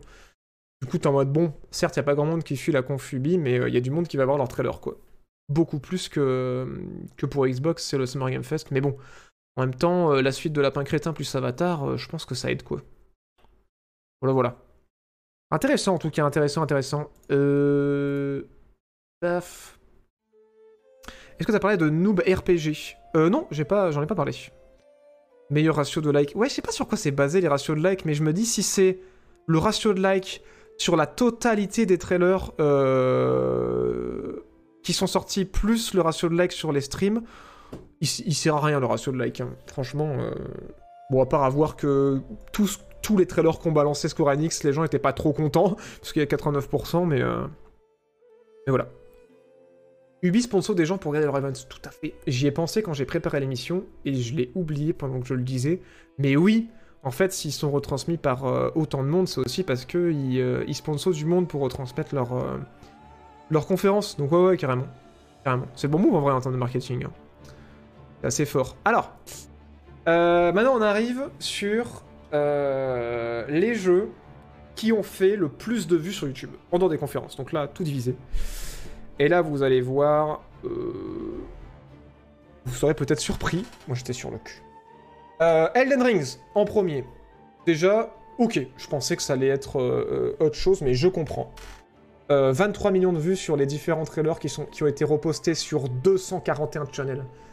Elden Ring reposté sur 241 channels. Vous m'avez entendu 241 C'était le trailer que tout le monde voulait, hein, parce que derrière ça, le truc qui était le plus reposté à presque 200, c'est les Gardiens de la Galaxie. hein. Euh, mais sinon, après, euh, ça peine à atteindre les 100, quoi. Donc, what the fuck? 40% euh, couverts par les influenceurs, 23 millions de vues, quoi. Et derrière, what the fuck? Forza 5 le double des vues euh, de tous les trailers de, de Battlefield 2042. 20 millions de vues, quoi 20 millions de vues avec seulement 34% des influenceurs, alors que Battlefield de- 2042 profite de 84% des vues des influenceurs. T'es en mode, mais Forza, mais allô Mais c'est putain de ouf C'est putain de ouf C'est incroyable J'espère qu'il va être bien, franchement, euh, c'est assez ouf. Et derrière, euh, ça je l'attendais pas aussi haut, mais euh, ouais, le trailer d'Avatar, je pense que ça a surpris beaucoup de gens, tout le monde avait oublié en fait que qu'Ubisoft bossait sur un jeu Avatar. On était très content d'avoir vu euh, du gameplay pour le jeu Avatar. Pardon. et, euh, et donc du coup voilà, c'était c'était cohérent parce que forcément ça génère de la de la hype. Battlefield qui se pose là, hein, euh, clairement. Euh, Rainbow Six Extraction, la curiosité des gens, euh, 45% des influenceurs aussi, hein, je pense que ça joue pas mal. Euh, mais, euh, mais ouais, je suis surpris de voir qu'il y a autant de gens qui sont allés voir la tronche que ça avait. En même temps, oui, on a toujours envie de voir le gameplay, hein, on va pas se mentir, hein, ça se justifie, même si je... Certain que le jeu va être incroyable. Euh, Gardien de la Galaxie, le jeu, ça je le comprends, 7 millions de vues. Euh, ouais, bah ça rend curieux. En plus, quand on voit que ça va pas être un, jeu comme Avenger et que ça va être une aventure solo, euh, en mode euh, RPG, euh, jeu d'aventure, la Jedi Fallen Order, mais RPG un peu dans le délire Mass Effect. Auteur, pourquoi pas On espère qu'il y aura pas trop de grind et du coup, ben. Ouais, je comprends que ce soit rediffusé sur 184 chaînes et, et voilà. Halo Infinite. Depuis le temps qu'on l'attend, c'est normal qu'on le voit là. Et je suis méga surpris de voir Breath of the Wild 2 aussi bas dans ce classement. Et qui, avec pas loin derrière, Mario Rabbids. Mais ça, je dis oui! Je dis oui, parce que XCOM, c'est trop bien! Et que le premier Mario Rabbids, il était trop bien, donc oui, oui, oui! Presque il bouffe, presque il bouffe Breath of the Wild, qui est méga boosté par, euh, par les influenceurs, et, et pourtant... pourtant, il se pose là, mais oui XCOM partout. XCOM dans Mario. XCOM dans Marvel. XCOM chez les aliens. XCOM partout. XCOM guerre froide. XCOM dans Gears of War. Et tout ça c'est vrai, tout ce que je dis ça existe vraiment. Ou ça va exister. Et c'est trop bien. XCOM BR Non, non, non, arrêtez maintenant. Et voilà, et après, les classiques, hein, Starfield, euh, Far Cry 6, Redfall, je suis assez surpris, hein, le prochain jeu d'Arkane Texas, qui a clou la conférence Xbox, donc ce jeu euh, 4 Dead contre des vampires. Attendez, quoi? Ah, j'avais pas vu. Et Je perds foi en l'humanité. Just Dance 2022, 2 millions de vues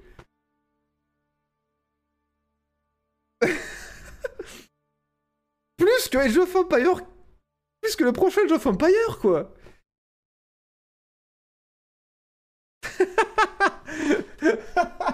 Bientôt Just Dance.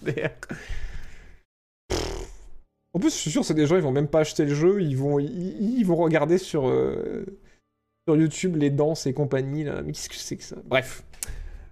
Enfin bon, euh, voilà. Et on a quand même euh, Jurassic World euh, 2 qui fait sa petite impression et euh, Flight Simulator euh, qui juste en disant euh, on sort le premier avion militaire tape son petit 1,2 million de vues. Et Valentin quand même qui est aussi.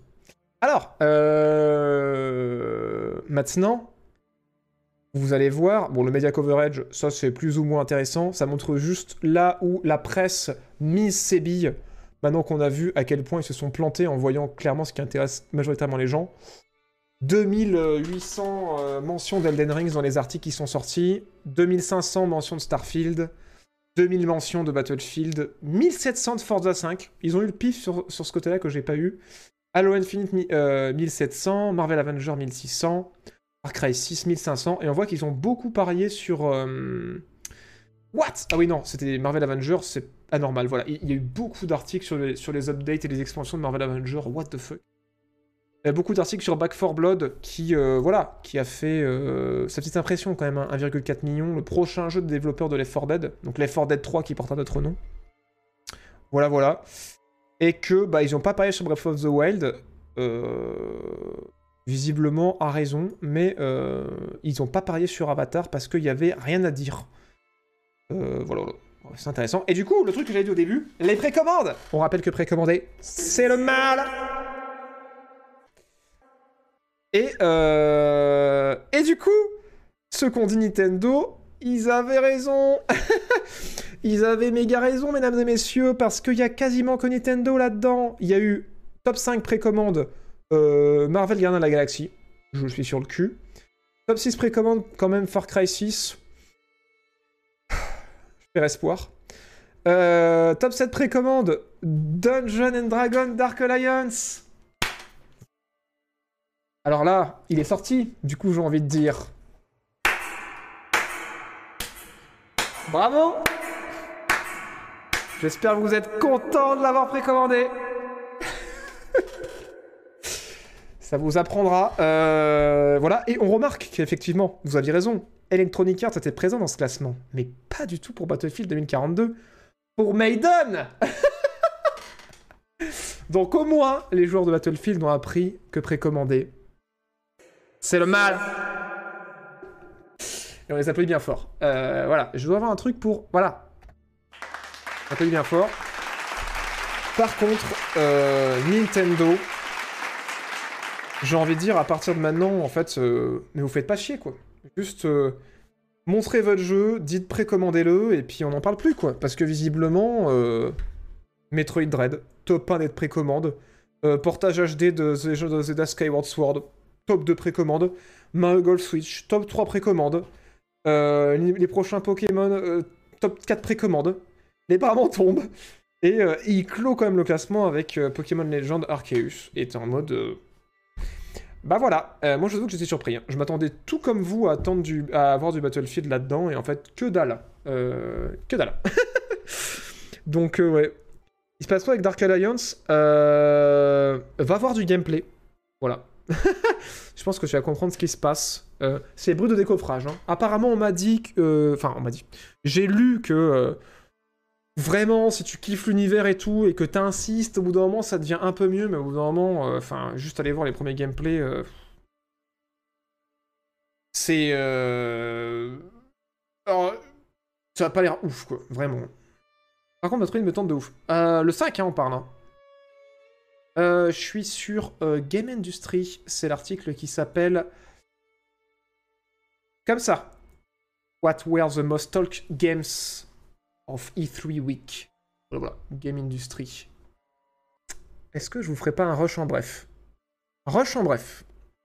Sur ces belles paroles. Euh... Thunderful. Thunderful, euh, il va falloir retenir ce nom. Parce que c'est en train de devenir un gros éditeur indé. Euh, Enfin, ouais, un éditeur assez sérieux euh, au niveau de l'indé. Je crois que c'est un truc GameCube, appeler Thierry.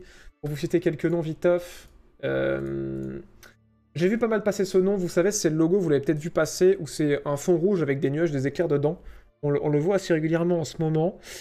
Et euh, il se consolide pas mal, puisque puisque qu'est-ce que j'avais dans cet article? Ouais, deux choses. Déjà, c'est eux qui ont toute la franchise. euh, comment elle s'appelle Euh, Merde. Et je peux y arriver, je pas y arriver. Je sais pas si c'est dans cet article-là que j'ai lu ça. Euh... Bon, je ne rappelle plus. Une franchise indé assez populaire. Mais surtout, vous vous rappelez, pour ceux qui ont suivi le 3, euh, je vous avais dit Oh là là, il y a des jeux qui ont l'air trop trop bien. Planet of Lana. Paf, paf. Ce jeu-là, c'est eux qui l'éditent. Voilà, excusez-moi. Euh, J'enlève, je remets. Alors, euh, replay, c'est ça. Euh, voilà, c'est joli hein, quand il n'y a pas Thierry. Voilà, donc de- du pixel art en, dans un univers en 3D. Il fait pas mal penser à The Last Night. Ambiance flashback aussi également. Avec des animations super cool. Je méga baffe sur ce jeu, c'est prévu pour 2022. Euh, une de mes grosses hypes de cette E3. Regardez-moi ça, putain. Les animations sont complètement barges. Euh, puis les musiques aussi, hein, si je vous mets un peu de son.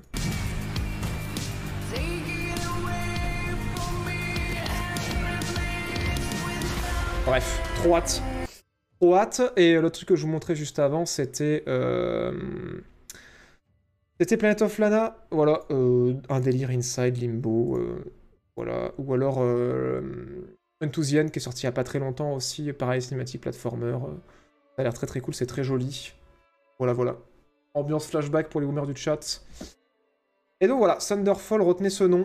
Euh, ça pourrait, il pourrait éditer des trucs très cool. Un autre nom à retenir. euh, Humanoid Studio. Paf Humanoid Studio, fondé par euh, un ancien de BioWare très récemment. Et, du coup, voilà, plus potentiellement euh, des gens qui connaissent là-bas qui pourraient euh, refaire du BioWare à la BioWare de la grande époque. Donc euh, Humanoid Studio, pareil, un, un petit nom à surveiller en vrai. Et un gros nom, pour reparler de Tencent à surveiller, c'est Timmy. Timmy Seattle, Timmy partout, Timmy. Est-ce que vous avez déjà vu ce logo récemment sur des trailers ou quoi? Euh, Timmy, en fait, c'est le plus gros studio de Tencent. Donc Tencent, plus gros éditeur du monde. Peut-être pas la dernière année fiscale, a- j'ai pas eu les chiffres encore. En tout cas, un des plus gros éditeurs du monde. euh, qui édite énormément de jeux sur mobile et qui a des billes partout parce qu'ils possèdent euh, Riot Games, studio de League of Legends, 40% d'Epic. Ils ont aussi euh, des, une- des parts chez Ubisoft, chez Activision, pas mal de parts chez Paradox aussi. Voilà, une grosse grosse boîte qui investit partout. Et ben Timmy, c'est leur plus gros studio et ils viennent d'ouvrir deux antennes à Los Angeles et à Seattle pour produire euh, des jeux AAA à destination euh, de, bah, de, de, l'Amérique du Nord et de, et de l'Europe. Et voilà, Tencent, encore une fois, plus gros éditeur du monde, il va y avoir des méga moyens. Donc, si à un moment sur un trailer vous voyez popper euh, le logo Timmy, c'est que ça vient de chez Tencent et que potentiellement ça va être un truc avec du méga budget, donc à surveiller du coin de l'œil. Est-ce que tu as déjà joué à Outer Wilds? Bien sûr, j'en ai parlé dans, euh, dans ma vidéo Mes jeux 9, je crois. Et spoiler, c'était mon top 2 euh, de l'année. Voilà, voilà, trop trop bien ce jeu. Les jeux de la compte Devolver avaient l'air assez quali. Ouais, carrément, carrément, carrément, il y a plein de choses. Encore une fois, hein, je vous renvoie à point d'exclamation E3 2021 pour, euh, pour dans le chat retrouver les, les- la liste des jeux que j'avais retenus à chaque conférence. Et là, vous êtes en mode, on a faim, et vous avez raison, on va aller bientôt manger, et c'est pour ça qu'on va finir en apothéose, mesdames et messieurs.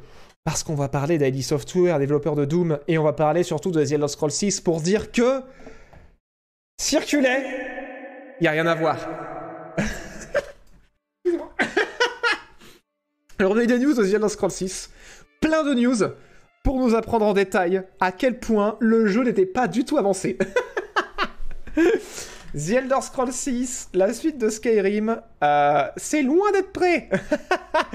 c'est très très loin d'être prêt parce qu'en fait, ils sont en train de finir Starfield, comme vous le savez, euh, qui est daté à fin 2022, je crois, si je dis pas de conneries, et qui sont en train de nous dire que bon, euh, ils sont toujours en train d'essayer d'à peu près de savoir environ globalement de loin ce qu'ils veulent faire sur The Elder Scrolls 6, et en plus de ça, ils sont en train de maîtriser leur nouveau moteur graphique euh, Creation Engine 2 sur Starfield et qui risquent après Starfield, en fonction de comment ça s'est passé, de ce qu'ils ont appris sur le moteur, de le modifier pour The Elder Scrolls 6. Donc, si les mecs vont modifier le moteur après ce qui vient d'être fait sur, euh, sur Starfield, ça veut dire qu'on est vraiment très très loin du jeu. hein. Euh, Donc, voilà. The Elder Scrolls 6, c'est vraiment pas maintenant. Voilà. Bon, je disais une suite de Skyrim pour situer à peu près tout le monde, hein, mais, euh, mais ça va pas être la suite directe de Skyrim, pas du tout. Mais voilà, c'est euh, ce qui vient après The Elder Scrolls 5, quoi, voilà. en gros, ils ont pas encore sorti les crayons. Mais on sait rien sur Starfield. Exactement. C'est pour vous dire à quel point The Elder Scrolls 6, c'est loin. Histoire avec Star Citizen en gros. Oh, euh, peut-être que Star Citizen sortira avant. Je pense que ça va être vraiment un concours. vrai que voilà, mes petits enfants l'auront peut-être. Putain, il est génial cet émode d'Astier. Je l'avais jamais vu. Putain, merde. Euh, alors, donc ça c'est cool.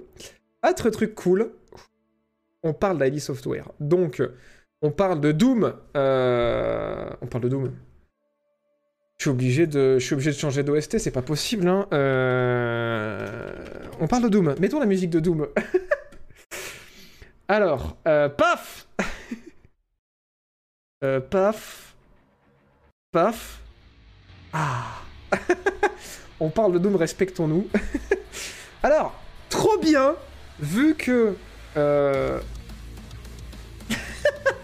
C'est terrible, je peux pas écouter cette- cette OST sans bouger la tête. Vu qu'on parle de Bethesda, donc, qui possède Arkane Studio, mais aussi ID Software, et qu'on parle de Microsoft qui possède Bethesda et donc tout ça, eh ben, il y a eu euh, un petit transfert de, personnes sur Redfall. Donc Redfall, je le disais, c'est le prochain jeu de Arkane Texas, ceux qui ont fait, qui ont bossé sur Dishonored 2 et qui ont fait Prey. Ils vont sortir un jeu coop euh, avec l'ADN Arkane en mode avec du level design euh, pas possible euh, et des pouvoirs, euh, on l'espère, extrêmement inspirés euh, et des armes extrêmement inspirées. Pour faire un jeu coop à la Left 4 Dead, on va taper sur du zombie. Et euh, méga news de la semaine, ça leak, il y a des gens d'ID Software qui sont transférés pour filer un coup de main à Arkane. Et donc déjà que Arkane, qui fait un jeu coop à la Left 4 Dead, donc avec le level design d'Arkane, plus les idées de, de design à Arkane, en coop contre des vampires, pourquoi pas déjà de base, mais en plus avec du gunplay euh, développé par potentiellement une partie des gens qui ont fait les derniers Doom, on est un peu en mode alors bien sûr, il y en a des gens qui sont en mode, mais de quoi on parle? Euh, On parle de ça. Alors il n'y a pas de gameplay pour l'instant. Redfall, ça s'appelle. Ça a clos la conférence euh, Bethesda et euh, ça vous donne l'ambiance, c'est juste du CGI. Mais, euh, mais voilà, ça va être euh, de la coop à la Left 4 Dead avec des personnages avec des pouvoirs spéciaux euh, et chacun leur capacité. Genre notamment, on a un gars qui peut se rendre invisible parce qu'il a été mordu par un vampire. Il y ça va pas être des zombies qu'on va affronter parce qu'en fait, les vampires, ça va être les boss. Mais les gens qu'on va affronter, c'est ce que vous voyez à l'écran. C'est-à-dire des, mecs qui, sont, qui font partie du culte et qui, veulent nous flinguer avec des, des flingues. D'où l'intérêt d'avoir un coup de main d'ID Software. Et, euh, et voilà, dans la cinématique, on voit un peu de, des idées de gameplay plus que du vrai gameplay, mais voilà, on voit par exemple un- une perso qui, euh, peut euh, poser un ascenseur invisible pour se téléporter sur les toits. On a un mec donc, qui peut se rendre invisible, comme je vous disais. On a vu un flingue qui pouvait bah, voilà, rendre de pierre les vampires et un flingue qui tire des pieux. Enfin voilà, plein de bonnes idées. Ça a l'air très très cool. Les vampires aussi ont l'air variés. On sait pas si ce sera PVP comme les 4 Dead ou ce sera que du PVE. Mais, euh, mais en tout cas, voilà. Idées ont l'air cool. Moi j'ai hâte de voir du gameplay, surtout voir à quoi ça ressemble. Mais voilà. Arcade en général, en termes de gameplay, euh, de level design et de direction artistique, euh, on peut leur faire très clairement confiance, hein, vu, vu ce qu'ils ont fait sur Dishonored et ce qu'ils ont fait sur Prey. Et donc à voir après qu'est-ce qu'ils vont nous proposer sur ce versant multijoueur pour Redfall. Voilà, voilà. Mais on n'arrête pas la musique, parce que, mesdames et messieurs, c'est la news de la semaine. Alors attendez. Asseyez-vous euh, et laissez-moi quelques instants pour vous parler de notre sauveur, Wake. Il est possible, c'est pas sûr du tout, hein. Donc, euh, on respire, on respire, on respire, respirez, respirez, respirez. c'est pas sûr du tout. Mais euh, ID Software sont en train de recruter comme des porcs pour leur prochain projet, qui s'appelle euh, Projet euh, 2021B. Et étrangement, ils recrutent pas mal de gens qui sont censés s'y connaître euh, côté multijoueur.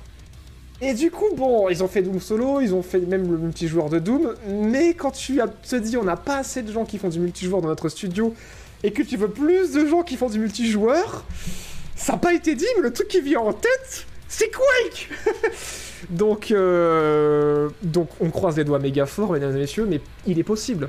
Il est possible que le prochain truc d'ID, et franchement c'est grave cohérent parce que le gameplay de Doom Eternal commençait pas mal à tendre du côté de Quake, que le prochain jeu d'ID Software ce soit Quake.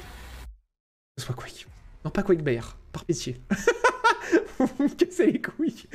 Pas Quake Bear, pas- non, pas Quake Champions 2. Même si c'était cool en vrai. C'était pas mal Quake Champions. C'était un peu niche, mais moi j'avais bien aimé. Mais, euh, mais ouais, mais je sais pas, je sais pas, je sais pas, je sais pas, je sais pas.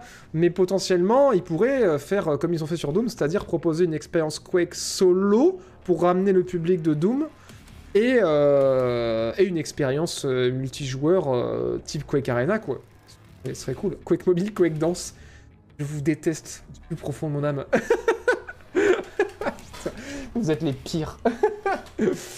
et sur ces belles paroles d'amour euh, et cette belle musique, Paf Et du coup, on va aller raid quelqu'un sur Twitch, donc merci à tous ceux qui restent. Sinon, euh, vous avez- si vous avez raté un bout, demain soir à 18h, il y aura la rediff sur Jean-Baptiste Play, ma chaîne secondaire. Et voilà, et euh, elle sera disponible aussi sur Spotify, Android Podcast, Apple, Apple Podcast et tout et tout. Et sur ces belles paroles, je vous fais plein de bisous. Merci pour elle, merci pour ce stream. Vous êtes adorables. Et sur ce, vous le savez, je vous donne rendez-vous au prochain show.